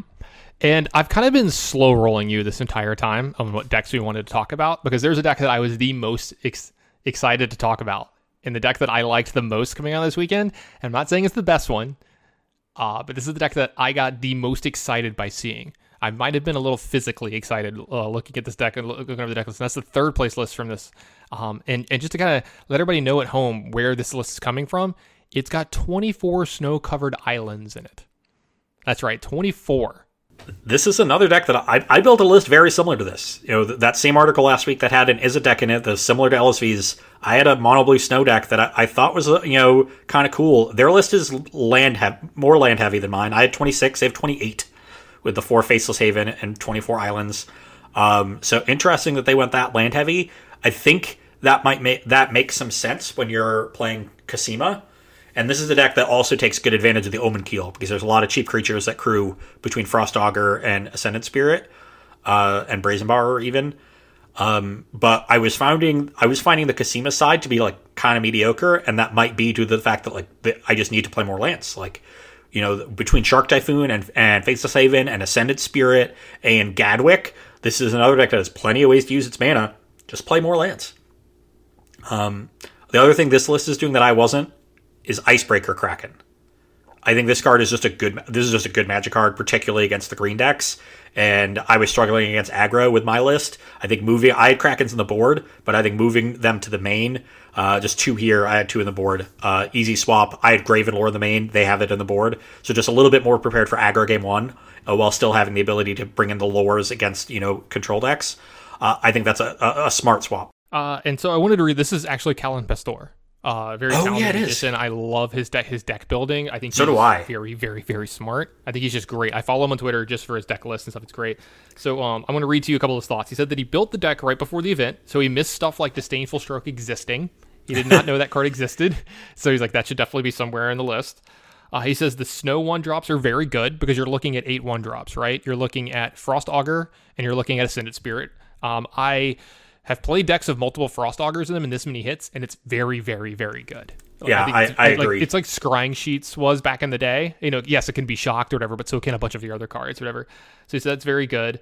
Um, Faceless Haven was good uh, as well. Uh, he says Camino was kind of meh, and so was Great Shark. So he recommends maybe t- trying with or without those uh, cards, which it kind of hurts my heart not to play Great Shark in this deck because I'm I, that kind of effect is just a, a I'm just a big fan of.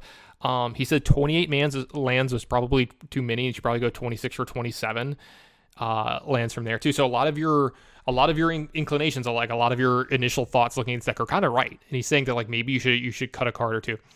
I'm not saying to move this card from the sideboard to move, but to and to move it main. But I will say this: a couple of my friends have been playing with Graven Lore in this deck and in the uh, they've had it in the blue red deck, and they will say this: if if your deck is just you know mono snow covered lands and like you're scrying three or four every time you cast Graven Lore, that it is very very very good. It is like the new Sphinx's Revelation. It's going to decimate a game.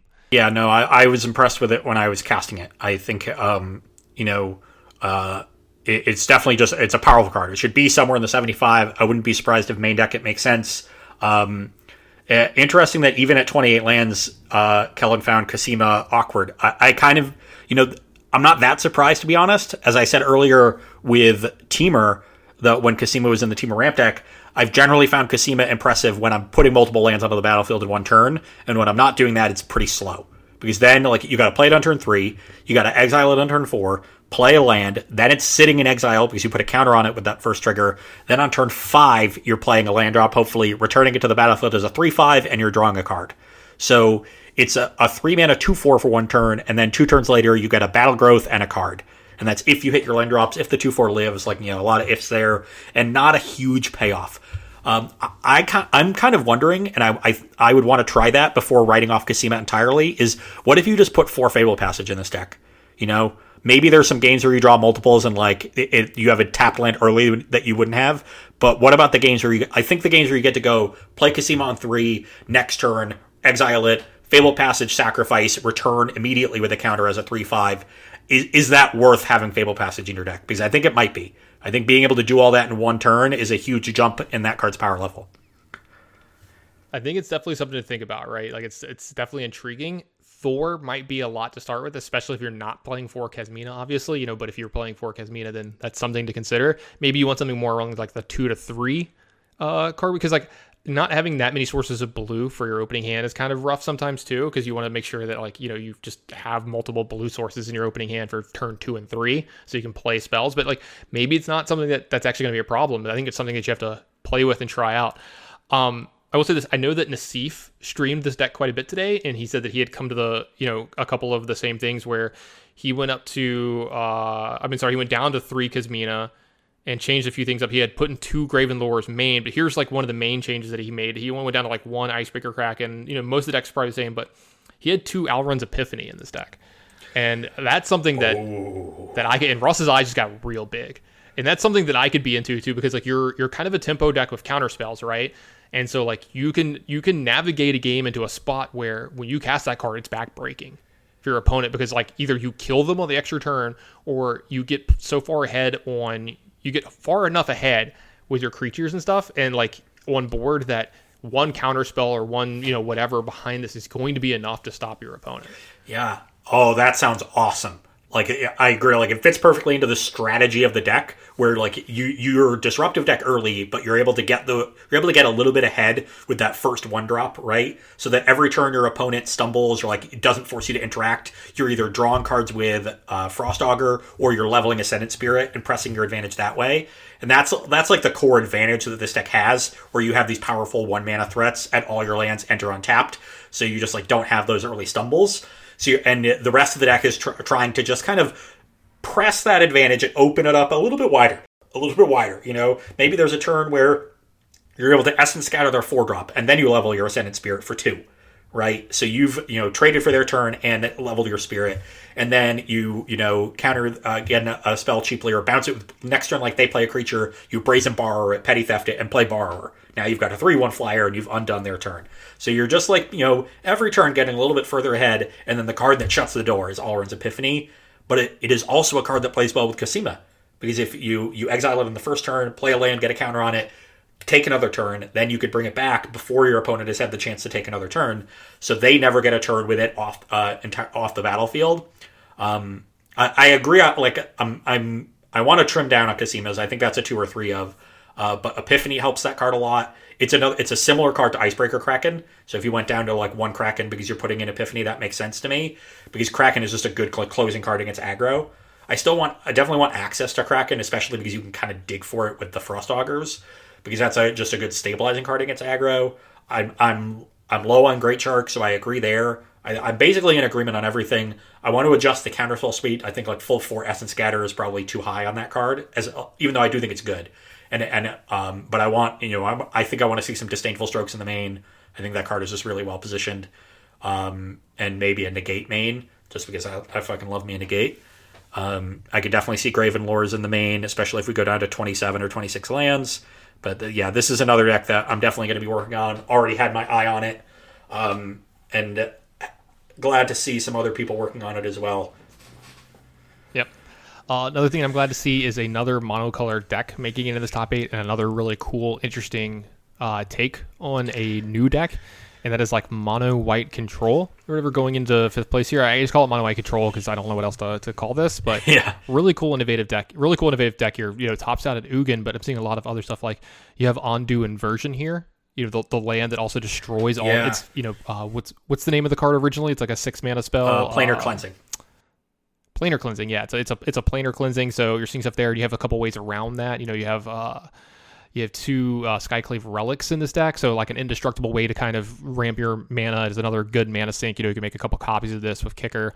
Looking like Mazemind Tome, it, it feels like the mono red mid range deck that we had uh, last season. You know, you've got uh, Solemn Simulacrum in here. You've got Skyclave Apparition, uh, Elspeth Conquers Death, Birthplace of Meletis. You know, a lot of cool things to do in here with that. You're seeing a lot of creature lands in this deck. You have Castle Ardenvale kind of counts as one, but you have Crawling Barrens and you have uh, Faceless Haven since it's a monocolored deck. You know, I understand not playing four Faceless Haven in this version because you have a lot of lands to tap for colorless this way. Uh, lots of cool stuff going on here, but it's got a couple of new cards that I think are very power- powerful. And that's Doomskar and Starnheim Unleashed. You know, it's kind of like your. Uh, it's kind of like your what is it, entreat the angels type card uh, here. Not as good, but still very, very powerful. And then it's got a sweet one here for kind of like a bullet package because there's a there's a few things in here. It's got two search for glory, and this is a snow sorcery for two and a white that lets you search your library for a snow permanent card, a legendary card, or a saga card, and you reveal it and put it in your hand. Uh, you gain one life for each snow spent on this, so you can gain a little bit of life here. But lots of you know cool stuff that you can kind of wish for here. Uh, legendary cards are planeswalkers too, so you can go find a planeswalker or something like that, and it, you know it gives you. Uh, it gives you some more copies of cards like Ugin, Elspeth Conquers Death, and stuff like that in your deck. So it's kind of like a little bit of a toolbox. There's some more stuff in the sideboard that you can go find. Um, there's a cool, cheeky one of Legion Angel in this deck, and it has three more in the sideboard. If you don't know what Legion Angel is, it's a card that's a 4 3 flyer for 4 mana, but when it comes into play, you can reveal cards named Legion Angel from outside of the game and put it in your hand, so you can kind of just chain them together. It's kind of like um, Squadron Hawk was back in the day, but you don't need to put them in your deck. The card is in your sideboard, so you can go find another one and stuff like that. This is an interesting deck. Uh, you know, fifth place is a pretty good showing for a deck that, when you look at it on paper, looks kind of weird and like maybe yeah, this not deck is super wild. powerful in ways. Yeah, this deck is wild, but I'm telling you this right now, it's making me feel things, Ross. Yeah, and uh, I actually the other day I was looking through arena results, and you saw a lot of this deck in like doing well in like 40 50 person tournaments that happened over the weekend on arena like that's th- this was sort of a, sort of a breakout deck there. And we see it cross over into the mtgo realm. Um, you know this is this deck i bet is quite good against creatures. You know so many powerful sweepers. There's so much card advantage here. You know like you normally don't think of white as the card advantage color but all the sweepers can generate card advantage. Emeria's Call generates two angels. Starnheim Unleashed can generate multiple angels. Mazemind Tome generates card advantage. Skyclave Relic could even generate like multiple, you know, uh, uh manaliths. Skyclave Apparition can be a two for one. Solemn Simulacrum can be a three for one. Uh, you know, Melitis is an 0-4 wall and a land. Elspeth Conquers Death can be a 2 for 1. You have so many ways to use your mana late in the game because a lot of your lands are spells, so you don't flood that way. You have Mazemind Tome to sink mana into, Legion Angel to sink mana into, you have Starnheim Unleashed to sink mana into, and then you have five creature lands between Faceless Haven and Crawling Barrens and Castle Ardenvales, so seven utility lands, eight double face cards that are lands. So really only 13 lands that all they do is tap for mana. Three of them are Radiant Fountains, so they even gain a little bit of life against aggro. Uh, but also a deck that can easily cast eight mana spells because you have so many cards that can be lands when you want them to be. Um, so I bet this is a deck that plays out better than it looks on paper because it looks kind of wonky. I think it's going to be pretty good against creatures. I bet this deck obliterates mono green food. Like, obliterates them. Um, I am very worried about it against counter spells because you're just tapping out for really expensive cards all the time. The, the utility lands are nice, but I'm not sure they're enough to, to do it. You don't have a ton of a much of a clock. Like you're really only threatening early play to get underneath their counter wall is Mazemind Tome. Other than that, you're giving them plenty of time to set up. Rogues gets a couple turns to cast their rogues, start milling you to set, set up their cards. You know, so I, I'd be worried about this deck in those blue matchups. I think outside of that, this deck can compete. Like you, normally you think of Yorion as like the the king of mid range mirrors. I bet this is the kind of deck that can compete with Yorion decks. Like just go toe for toe, toe to toe, fight pound for pound with them, and come out ahead. Uh, and you'd be surprised that it does that. Sort of the way that like the the mono white martyr decks are surprisingly good at grinding in modern, um, especially with people that like know all the know all the tricks. Um, but I, am very worried about this deck against blue blue cards. This to me is a strictly a metagame call. If I think the metagame is going to be very creature heavy, this is this is going to be good. Otherwise, I'm, i would uh, you know leave it at home. This might be a really good like F and N type deck or something like that. You know, depending on you know who and what you play against. But I like it. It looks really cool. Uh, you know, I'd have to play with it a little bit. You know, make sure I want to you know fool around with some of the numbers here, but it's got some sweet ones and it's got some real hits in the sideboards as well. Giant Killer, we talked about how good that is in some matchups and stuff like that. So a lot of really cool cards. It's got a, a Heliod's Intervention, a card that I think can be really good in certain matchups. Even got Baneslayer Angel making you know an appearance again in Standard. It's been a while there, but you are getting to kind of you know utilize some of the most powerful cards in the format with you know Elspeth Conquers Death and Ugin, and just trying to get there. So like that, I think that's the main plan of the deck. I'm, I'm mostly happy to see white cards white card's doing well. White white takes a lot of flack, so happy to see white doing well. I'd like to talk about just the uh, the, the rest of this top eight. So the the sixth place list in particular is an Abzan party deck. This is literally I, I, wrote an article with four decks that I was impressed with on Versus Live and updated versions of them based on what I had learned over that you know those couple weeks. And it was you know is it Goldspan Dragon mid range, Mono Blue Snow, Abzan Party, and a Jund Sacrifice deck. Uh, I didn't really see any sort of Jund deck in the, the, same vein, but the other three all showed up this this past weekend. You know, not exactly the list that I had, but all very close, like all within ten cards. Um, so uh, you know, I'm just gonna pat myself on the back a little bit. Um, but I've been really happy with the party decks. Give, give yourself I, another pat for me.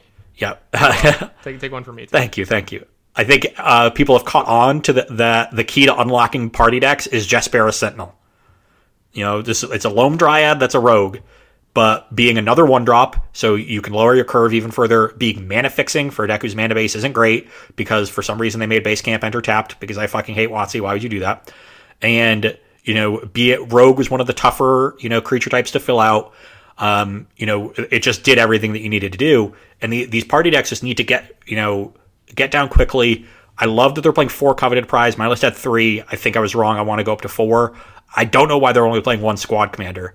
I like I get that like you want to diversify your fours. I love the one binding the old gods. I had that as a you know so your coveted prize can be a, a removal spell for any permanent. Uh, but squad commander to me is the most powerful party payoff. Casting it normally and just getting three one ones is perfectly fine. Anytime you trigger it, it's utterly absurd. Like it just game winning. I'm not. I'm really surprised to see four copies of Tazri. Like this to me is just like a mediocre creature like, yeah, a three mana four six is like pretty cool, but honestly not great uh, if you're building your entire deck around party. So I would be trimming on Tazri, increasing Squad Commander. The other thing that I missed was I just didn't main deck Masked Vandal. I had them in the sideboard. I should have just had some in the main instead of some of the acquisitions experts. That's what we see here four copies of it.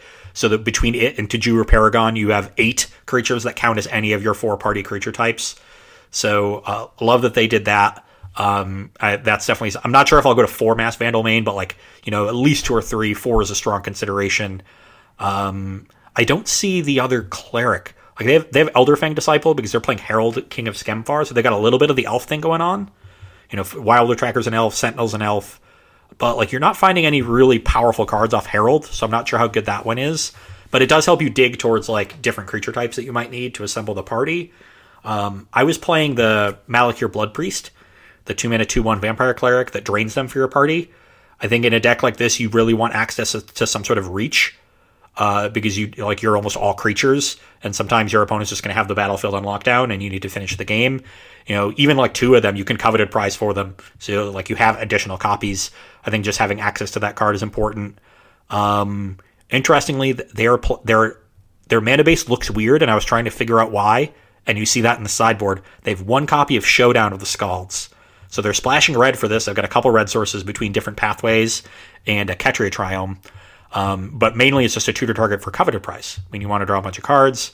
I know um, Sam Black had been working on an, el- an, a, an elf party deck that was for coveted prize and had a pretty big tutor package with it. And he had a, uh, you see a Toski in this deck sideboard. Sam had that in the main. He had a Showdown of the Skalds in the main. He had some red creature that costs four and like deals X damage to a creature, where X is the number of creatures in your party. So like a Flametongue Kavu effect, which I, I thought was kind of neat. Uh, but he was more elf focused personally, I don't want to go elf focus. I want to just be playing the best creatures I can that fit the party theme. Because to me, the the, the real payoffs are Archpriest of Iona, Squad Commander, and Coveted Prize. Those those are the best party payoffs. The other ones are like Window Dressing, Acquisitions Expert, and Malakir Blood Priest. You're honestly playing them like more for their creature types. Uh, but those three are the are the real true party payoffs. But I, I expect party decks to be pretty good. I think I think they're finally you know over the hump Jaspera Sentinel really is awesome in them, um, and excited to see this one here. Mm-hmm. Absolutely, I, I, saw this deck list, and I, if I knew immediately, I was like, Ross is gonna want to talk about this one, and he's gonna want to just validate himself. I love it. So, uh, the seventh place list was an interesting one. It's another Yorion deck with, um, excuse me, with, but with a little bit of a Jeskai tint to it. This this some, is Corey's uh, deck. Some cool stuff. Yeah, this is Corey's deck. Yeah, Corey, Corey built it. He's been yeah. talking about it and playing with it. Uh, he did like some some Bash Bros tournament, I think, or some tournament on Arena. He he went four two and finished like twelfth or something. Um, but he's been having success with it on the ladder. Uh, another Alrund's Epiphany deck. So four copies here. That's the big one. Uh, you know, really cool when you got the Yorion loops going on.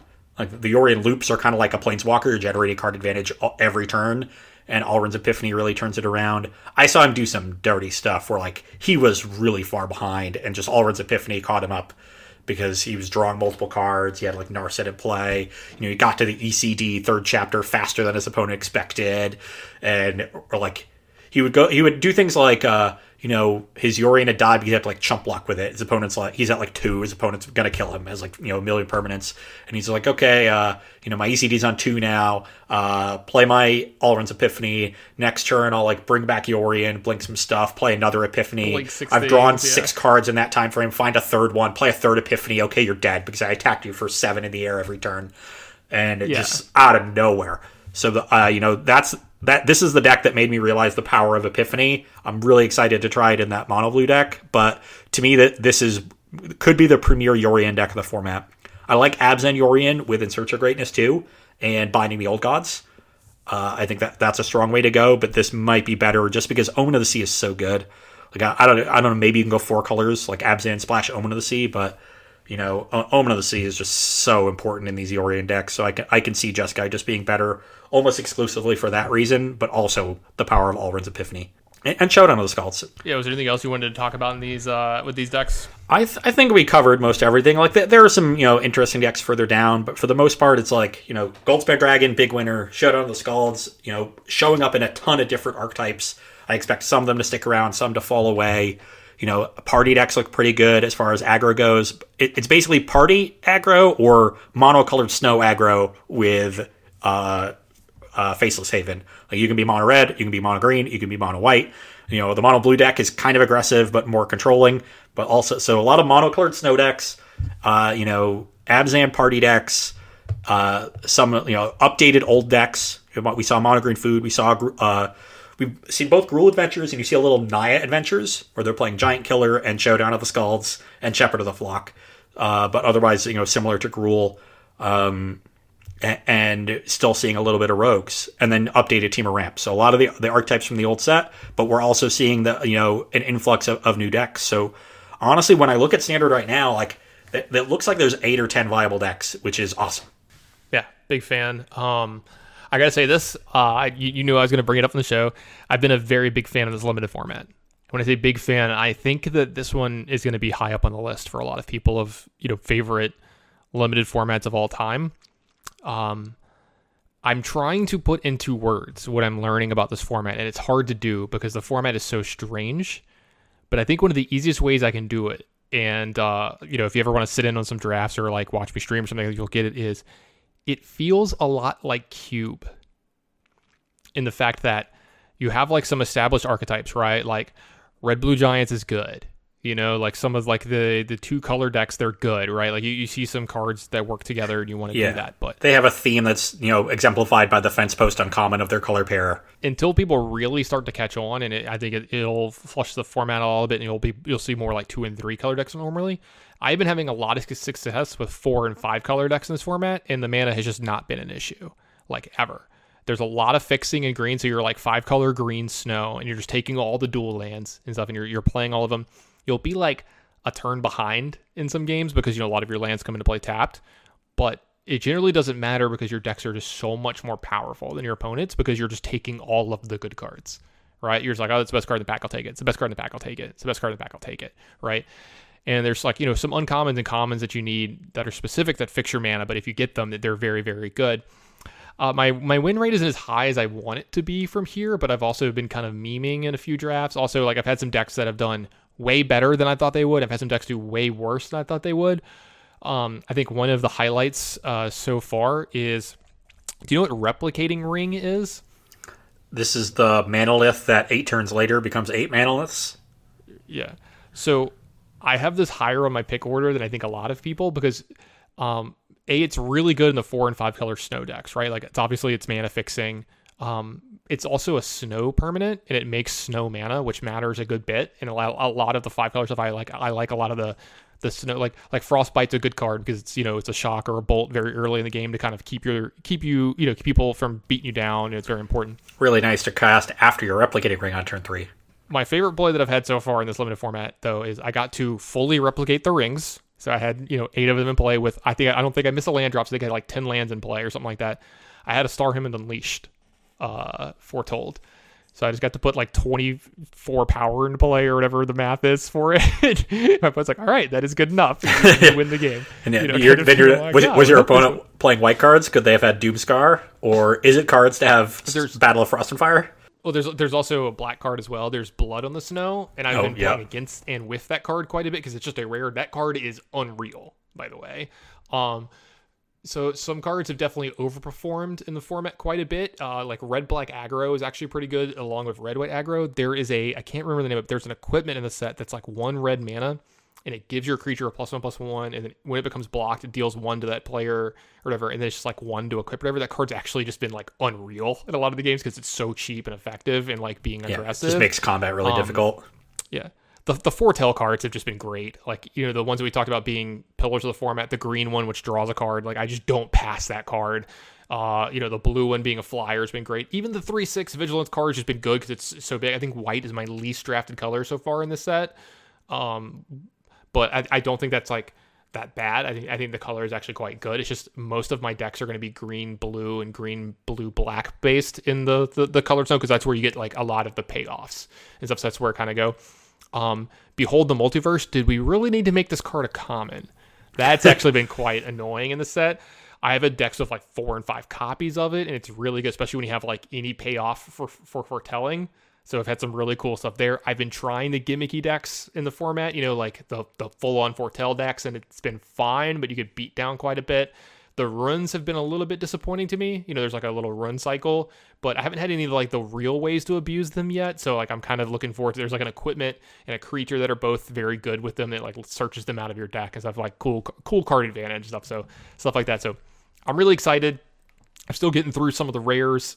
Some stuff was like not as good as I thought it'd be. Some stuff's a lot better. Uh, I've been streaming most of my drafts and having a ton of fun with it. So I'm enjoying the format quite a lot. And as long as it stays fresh, you know, like you know, formats stale on you pretty quick. You know, if you feel like you've you've figured them out or whatever. Like Zendikar staled on me quite a bit or whatever. Besides the the the gameplay being a little more intricate than most games because it was one of the first ones where like you had to really think about which creatures you're trading and like in the order you played them in because party mattered more than you thought.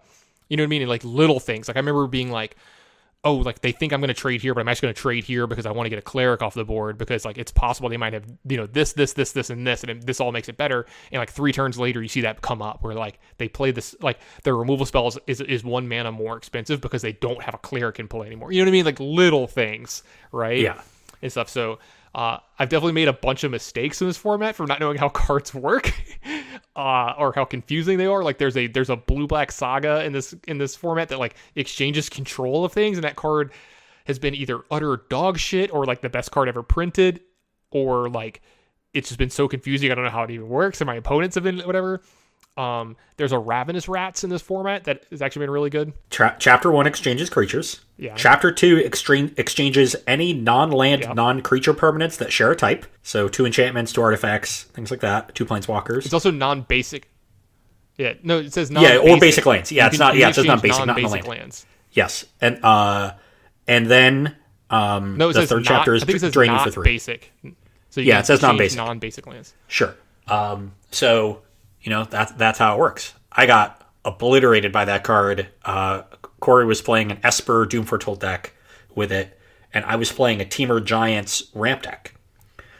And he was just taking my Beanstalk Giants and giving me like Skyclave Apparitions and O4 Walls from Birth of Meletis. And I just looked at all of my answers, and they were all the giant cards that don't affect giants. And I was like, well, if my opponent has giants, I just can't do anything about them. I like looked at Cyclone Summoner, and I was like, oh, I can bounce all of his sagas so he can reuse them and not bounce the Beanstalk Giant back to my hand. This sucks. That's actually like one of the biggest disappointments I've had so far. Is I had like the nuts giant deck once, right? Like I was the only person in blue, blue and red, and I might have been the only person in blue and red, and the only person in blue red giants at the table, right? I had all the uncommons, like multiple copies of it. Like, um, what's the one you, you talk about? The sweeper one that deals four damage to the non giants. It's uh, of ice and fire or whatever. or Battle, like Battle of Frost and Fire. Ba- Battle of Frost and Fire has like multiple of that, multiple of the other ones. Like, uh, there's a, there's a five drop giant giant in the set. That's a four four that taps a creature, but if you spend snow mana, it, it locks it for a turn. That card's been like way overperforming. It's very good. I had like five of those. Like my deck was very very good, right? And I was like, this should be a seven win deck. And I played the mirror multiple times, and I kept drawing all these cards that like you know non giant, non giant, and like my opponents were like were on the play and just ahead of me, and like I drew my sagas, or like I would just like flood out. I'm like, son of a bitch, like you know. So, like, The worst giant deck is favored in the mirror because you have less of the cards that only affect non giants. Yeah. or like they just had fly, like a couple flyers in their deck, you know, and I'm just Yeah. like, shit, like you know, like I just like couldn't kill a flyer because I can't, you know, or whatever. So uh, interesting stuff like that. So um, I think the format's kind of great overall. Um, don't let the traditional like don't be afraid to have a train wreck in this format. I think is what the the like I remember. Uh, I uh, if you follow me on Twitter, I put a picture out of a deck, and I was just like, "Here's my latest seven win deck," and it's like, you know, I have I have achieved greatness or whatever. I you know said some funny thing because when you look at my deck, it looks like the biggest pile you've ever seen. I was like drafting it on Discord of Brian Basoko, and he was like, "What is going on?" I was like, "I don't know. I'll figure it out when we're playing the games." and I just won a bunch of games. You know, my deck had some powerful cards in it. It had Blood on the Snow and the Starnheim Unleashed card or whatever. So like, I think that's the biggest thing is when you're playing these four and five color decks, you're gonna have filler. You're gonna have a lot of ways to like, you know, set up your mana, a lot of early plays to stay alive. You need to have the bombs. Like you have to have one or two cards that can win a game by themselves. Otherwise, you're probably not going to be able to keep up with some of the other cards in the deck. So like, I find that that's that's my worst snow decks, are when like my cards are okay, but I don't have any like big huge payoffs that are like ending the game. You know, I don't have anything that I'm moving towards. So because you're gonna feel like a control deck kind of thing. So That makes sense. You know, that's, So do you think you're ever going to draft the format? no. I don't know why you just like are so off of limited. I mean, it's just not relevant to the tournaments I play and the content that I make. So, like, I li- if I play limited, it like literally just has to be casual, and uh, like I just don't play Magic casually because I play so Mm-hmm. I much of it competitively and professionally. I, I miss it. I like limited. Don't get me wrong. Mm-hmm. I just, just it's not for me at this point. Other than a little bit of cube. All right. Uh, let's get a few overrated, underrated out of the way, uh, so we don't have to keep doing. Let's do let's do let's do five, and we'll try. I'll try to keep my remarks short. Unless there's a real long one. Yeah, yeah, yeah. Okay, so we'll see. Uh, all right, so the first one is from Massimo, and they say sharking at minor events such as FNM and weekly leagues. I'm guessing this means just like showing up with the best deck possible. You're a good player and you're just crushing it. Uh, I think it's okay. So like, here's the way that I always viewed it because you know we had stuff you know locally. Like I would not play in FNMs because I feel like that is you know kind of like the beginner levels. And that's just me. I would just do something else on Friday night. There's nothing against it. If you want to do it, do it. But we would have like Wednesday night magic sometimes they would have like cash prizes or like big prizes. I would go play in those a decent bit because like I wanted to get some testing in. I want to play some live magic. I want to play or whatever, blah blah blah. But when it all came down to it, I made sure to not ever overdo it, especially if like my win rate was really really high because it's just not fun for other people. So I think you have to find like a good healthy uh push and shove with it, but I think for the average person who's playing the, the best deck, don't feel bad about it, man. Go win. Like that's your point. Especially if you're like paying an entry fee and there's actual prizes, try to win. Yeah, that, like that aspect of it, just you know, playing a tier one deck and playing to win is perfectly fine. So in that aspect, I would say underrated. But if you're talking about like getting really rules lawyer with people, like that's that's where Yeah, you draw the line that. because that's just not what FNM is for. And the rules are are now codified differently. Like FNM is at you know a different rules enforcement level than competitive Like tournaments. negative one. Yeah. So, it, and a lot of times, if you're trying to do that at FNM, you're actually like you know breaking rules in the IPG. So, um, you know, as long as you're treating the tournament casually and having a good time, you can play whatever the hell deck you want. Uh, and like yeah, that's that's actually a good point. I'll, I'll, I'll expound on it for like two seconds. I can't tell you how many times if like if I randomly am playing an FNM or whatever, or like was that like where you know my opponent will do something. I'm like, are you sure you want to do that? You know, I'll, I'll explain it to him. But like, if you do it this way, like it's probably not. You know, I mean, not the whole like I'm walking them into a worse play, but I will be like, don't don't do your don't do that that way. That's not what you're trying to do. You know, like I'll try to adhere to the the spirit of the game, especially if they're like super new. You know, or Yeah. casual. Like Yeah, you, you- don't want to. you grade by don't wanna just intent. Beat them into the dirt. Yeah, you don't want to beat them into the dirt and make them not want to play the game anymore. Like that's not how you grow our game, and that's a that's been a problem in our game for for a while now. Um, next one, Cathal says New Year. I'm gonna let you go first. Um, overrated. Uh, Agreed. Yeah, like you know, it's just a, it's yeah, I don't mind going out on New Year's, but it's not you know something I super look forward to by any means. And there's always this like the the there's that whole like mythology built around the New year is like you know, time to you know finally get my act together and like have my resolutions and do X thing that I've been telling myself for years to to start doing. Like you're never gonna like you know everyone knows like New Year's resolutions never stick. It's all just nonsense you know that that stuff has to come from a different place. It can't just come from oh, it's the new year. I sh- I'm supposed to do this. Like that. That's that's not enough. So you know, all the things that the new year is supposed to represent are all just bullshit. Overrated. Yeah. Uh, 100% overrated. One of the biggest things for me to add on to yours is almost every New Year's I've ever had, almost everyone. I've had some some decent ones. Like I've had a couple, like one where I spent in Europe, where I was in like France. So I, was, I think I was in Paris for New Year's. I was obviously like pretty bomb or whatever, you know, blah blah blah. But uh, it's either here nor there. But overall, like you always like everyone's like, oh, we're gonna do this, this, and this. It's gonna be like a, a great time. It's gonna be super fun. It it never, it never. It's always a letdown. You know, I cannot, for the life of me, imagine why anyone would want to go to Times Square for New Year's Eve. Like they have to be there for hours on end. They can't move. People have to like strap urine bags to their legs and like pee through a fucking catheter. Like what the fuck is wrong with you? Why would you subject yourself to that? You could just watch it on goddamn TV. my best friend did it. Uh, my, my best friend, he's a, he's a muggle. He's like not a magic player. Uh, you know, he's, he's got a wife, like three kids. Uh, I love him to death. You know, I've known him since forever. I've known his wife since second grade. I've known him since like seventh or eighth grade. We're, we're great friends. They went one year and did it, and he's like, dude, never. It was awful. He's like, you can't. He's like, literally, she was standing in front of me, and he like had her, his arms around her to kind of like you know kind of help stay warm, even though like you're all packed in there. And he's like, you can't fucking move. He's like, we, you know, we were tired, we were hungry, we needed to pee. It was just, I was like, dude, that sounds fucking awful. Like I would just never do that. It's like one of those things where like, no, you need to do it to say you did it or be able to. I'm like, no, no, I really don't. Yeah, no, I do not. There's not even a payoff. Yeah. Like you're just in a large crowd watching the ball. Like what is what? There's no appeal and tons of reasons not to do it.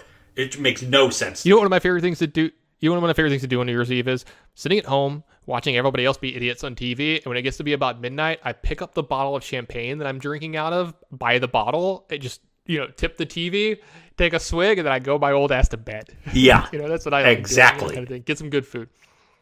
Uh, Chase says, "Is MTG Finance overrated or underrated?" I'm gonna go with overrated just because of like the bad end of it just gives it such a bad name it leaves such a sour taste in your mouth and there's certain parts of it that i super dislike and it almost always centers around the reserve list i'm not going to go into that or whatever but like i want you to understand something have you like just recently just because have you seen the price of wheel of fortune or gilded drake or anything like that recently wheel of fortune spiked like 400 recently i, I heard that gilded drake i'm sure is something gilded similar drake's like 600 yeah, it all it just none of it. It's all just bullshit.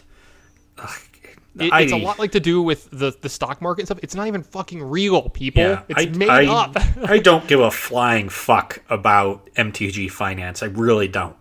Zero fucks given. you know how much money I would lose if they got rid of the the reserve list and stuff, and I, and I hope they do or whatever. Anyway, uh, next one from Serpent Wind says Marxism.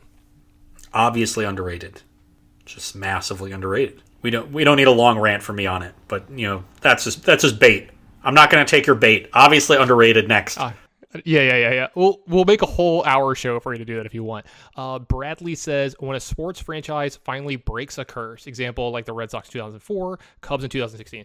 I want to say massively underrated because by the average person who's probably like not indoctrinated into that sport, they're like, oh, I guess that's cool. But like you have to understand when the Red Sox beat that curse in 2004, obviously leading up to it was pretty absurd too. Like what is possibly in like obviously I'm going to say it's the best because I'm a I'm a I'm a baseball fan, but what might be the greatest playoff series ever played in the history of sports was played in that season. You know, the Red Sox coming back from down 3-0. No team has ever done that in baseball. No team has done it since. You know, they're the only one to ever do it. Down 3-0 to, to win the next four games to win. Um, same thing with the Cubs. You know, the Cubs hadn't won a World Series since I think it was like 1914 or 1916. Like literally the Titanic. 1908. You know, we're talking about just It was it was 1908. 1908, right? I think 1914 or 16 was the Red Sox. Yeah, the Red Sox I think was like the 14 or 16. You, know, you had like Red you had Sox the curse of the Bambino. I want you to understand what it meant f- for fans of these teams, for the fans in their cities. Like you saw men openly weeping and like you know hugging each other and like expressing love for each other, things like that. Like the the the sheer joy that comes of it. I will say this: the one overrated part of it. Do you know what the death rate is on like the next week in those Does cities? it spike? it is extremely high for, for older people. Believe it or not, they actually see a pretty big uptick in uh, deaths because people have actually been holding on to try to watch the Red Sox or the Cubs. Uh, they actually see an uptick in it, so it's a crazy little little. Isn't that a uh, little romantic? uptick there, Like, but okay, they, they could say- die happy. You know, their life their life is complete. Here's the real thing: like you know, you know, partners are great and everything, but like the Red Sox, man, like. You know the Atlanta Braves, the Cubs, like that. That shit's for real. Like you know what I mean. That that's and they finally Watch- loved you back. When they, Watch the ESPN 30 for 30 on the Red Sox series. It's called Four Days in October. It's very well done, and it's incredible. That's it. Like I agree. That series, it's the greatest series in the history of sports. It's the greatest story I think in the history of sports. You know, uh, uh, like if it's the greatest comeback in the history of sports. Maybe I'm biased. I'm a Red Sox fan. You know, it's it's up there with like some of the some of like the Olympic stuff, you know, like the Miracle on Ice and stuff, like just things like that. It's it's an all timer.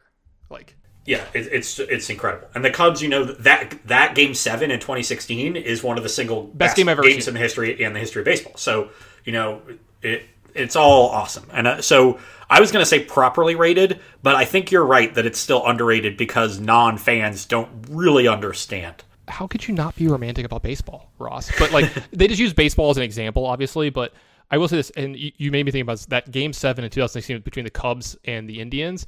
To this day, probably the, the best baseball game I've ever seen in my goddamn life. And it's two teams I couldn't have given a shit about. You know, I'm just watching it. Yeah. it's good baseball. It's the World Series. I wanted to see the Cubs break the series. I mean, break the rec, uh, break the curse and everything. But I I still remember a tweet that I put out in 2016 about that game where I was like, if if you only watched because the, whole series was great. The whole series was good, but I was like, if you only watched these games, especially these game sevens, you would think baseball is the greatest sport on earth because the games were that damn good. You know, like you see your Aroldis Chapman like give up that home run to God, I literally just blanked on his name, but you see him give up that home run, and like you can see it on his face that like he was literally giving everything he had. He had nothing left in the tank. He got overused. Like Maddon put him in a position to fail, but like you could tell he was like about to break down crying on the field and stuff like that. So just you, how could you not be romantic about baseball, Ross? I, I said the Red Sox last World Series before 04 was 1912. It was, it was 1918. I'm- was I was mistaken. I remember it's yeah because they were it was 86 years. But the Cubs was 1908 to 2016. Theirs was 108 years. So I I remember there was, And they were that's what I'm saying. Think about that. It was a hundred. It was over a hundred years from the last time they had won a World Series. the Ottoman Empire still existed in 1908. Yeah, like this is this is unreal. S- same ballpark, by the way. That's that's a that's a great thing. So it's a super cool thing. But all right, Leo the Magic Man says Texas Hold'em. I'm gonna surprise everybody and say overrated. Don't play poker, kids. It's not good for you. I mean it's it's Just like. Magic. I, fi- I find poker a little tedious, so I can never play like super regularly. But it's I don't mind you know hanging out, having a few beers, and playing for a couple hours like once a month. It depends on what you want to do with it, obviously. But Oh, yeah, the I'm- game's great. Play poker with your buddies and stuff. Don't take it. Ser- don't watch rounders and then decide that's what you want to do with your life. There- Yeah, you're not you need you to. need a lot of education. You're not supposed to want to be like Edward Norton. Oh, definitely not. I fucking hate that character, but um, which makes that movie so good that I have that kind of visceral response.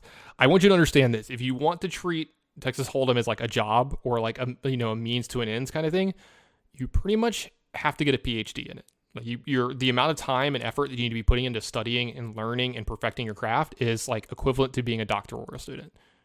Like Yeah. it is all you will do. You will you will you will play for hours and hours a day after studying for hours and hours a day. You will eat, sleep, and drink it. So just to scare you guys off. I think that's about enough for uh, for overrated underrated. So we got a couple of men. We'll get we'll get some more in. If you haven't checked out the last episode that went live, it was just a overrated underrated episode for uh, for everybody at home. Uh, it was about what like two hours, Ross. I think Something like that. a good solid. It was at least it was over an hour and a half. I think it was under two hours, but it, it was in that range. We got a lot done. We got through like multiple months of the stuff that we've been backed up on. So Yeah, we're we're into Uh, January. make sure that you get some more of these in here. Yeah, make sure that you. Uh, we're into the new year, which is great. Make sure you catch up on some of that. And something else that you should probably be catching up on if you haven't lately is check out Barrister and Mann. That's the sponsor for our podcast. We'd really appreciate it if you guys went over to their website. That's Barrister and Mann with two N's. Uh, com and checked out their stuff. A lot of cool stuff over there. Um, someone else was posting in here the other day that they got their their um, their package, their little Barrister and Mann package, and they got the uh, the shaving balm and I, I cannot stress enough how great this stuff is. It's my skin is better. It's so much smoother after shaving, and there's none of that pesky aftershave, normal sting. You know, whatever you want to you want to call it, the little sharp intake razor that happens after. None of the none of the Home Alone moment. You know, where he like slaps on his face and starts yelling. None of that. None of that anymore. But lots of really cool stuff going on there. If you're a big fan of uh, washing your hands, like you should be right now, uh, great website to check out. A lot of uh, liquid and solid soaps to be checking out over there. A lot of their cootie, I think it's cootie killer. I think is what they call it. that is the hand soap. Yeah. Personally, I would go with the Seville scent, but plenty of options for all of you out there. Yeah. I got some lavender and stuff in there as well. Lots of really good scents. Uh, your significant other will appreciate you smelling better. Uh, your skin will be better. You'll be healthier. And it's also handmade by a, a magic player. Like you can't get much better. Uh, lots of really good ingredients and stuff in there too. So Yeah, and be sure to use the uh, the code MTG Rants. yeah, code MTG Rants, uh, 15% off. Make sure you check them out. That's Barrister and Mann. Um, other than that, Ross, if people wanted to uh, hear more of your rants, where would they go? Okay, first place is my Twitter. I'm at Ross Hunneds. Best place to keep abreast of everything I am doing content wise and magic wise. Good place to ask me questions. Then there's my written content on starcitygames.com. Typically, those articles go up on Wednesday at 11 a.m. or Tuesday. I mean, this week's is going up at Wednesday, though. You it'll probably be Wednesday by the time this goes up. We're recording this on a Monday evening, so uh, you know maybe Brent can get it out tomorrow Tuesday night. Uh, so if, if that does happen, then you uh, you won't be seeing my article until Wednesday morning this week. Just got moved due to you know I don't know. Cedric just told me he's moving me to Wednesday this week. So, but normally Tuesdays are when my articles go up. Um, then there is my non-written content, by which I mean versus live, the web show I co-host twice a week with Corey Baumeister. We're on the SCG Twitch channel from 1 to 4 p.m. Tuesdays and Thursdays, playing, you know, different sweet decks from whatever's relevant in tournament magic, having a great time, taking questions live from the audience. If you are unable to catch us live, however, you can find the VODs on the SCG YouTube channel. They go up the following day at 5 p.m. So it would be Wednesday and Friday instead of Tuesday and Thursday. And then there is my Twitch stream. I've not streamed in quite a bit. I'm working on getting that back online. If you follow me on Twitter, you will find out. But I promise you that will happen soon. Tannon, where can people find you? soon. Soon. I actually mean it Uh, this time. find- I don't believe it. All right. They can find me on Twitter at the Tan Grace. You can find me on Twitch under just Tan Grace. I've been pretty active there lately. Uh, I had two, had a great stream today, even though we didn't win a lot. Got a got a host from Jeff Hoogland and Mythic Meebo herself. So a lot of you know new faces showed up today. We're playing a lot of limited right now because I'm learning the set and I have a lot of fun with that. I am promising there's going to be some standard coming because, especially after doing today's show, there's like three or four decks that I'm like, I actively want to play that Yeah. deck. Is Like, one of them cool. mono blue snow? Yeah, I want to play the mono blue snow deck. I want to play the mono white snow deck. I want to play uh, the Izzet deck, and I want to play the uh, Temur Adventure one with like the weird spells main. You know, no Bonecrusher, no no Brazen Borrower. straight Temur ramp.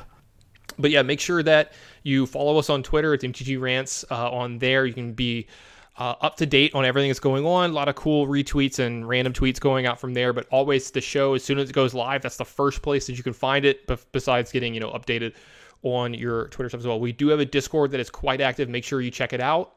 in there, if you go to our Twitter, we have a link for it. Otherwise, message uh, Brent Wagner, our lovely editor. He'll get you the the uh, the link for the Discord there. Lots of cool stuff. Uh, the I'll say this: one of my favorite sections, the food section. They've been bringing it. There was like there was like a lull right after the the holidays, which is understandable.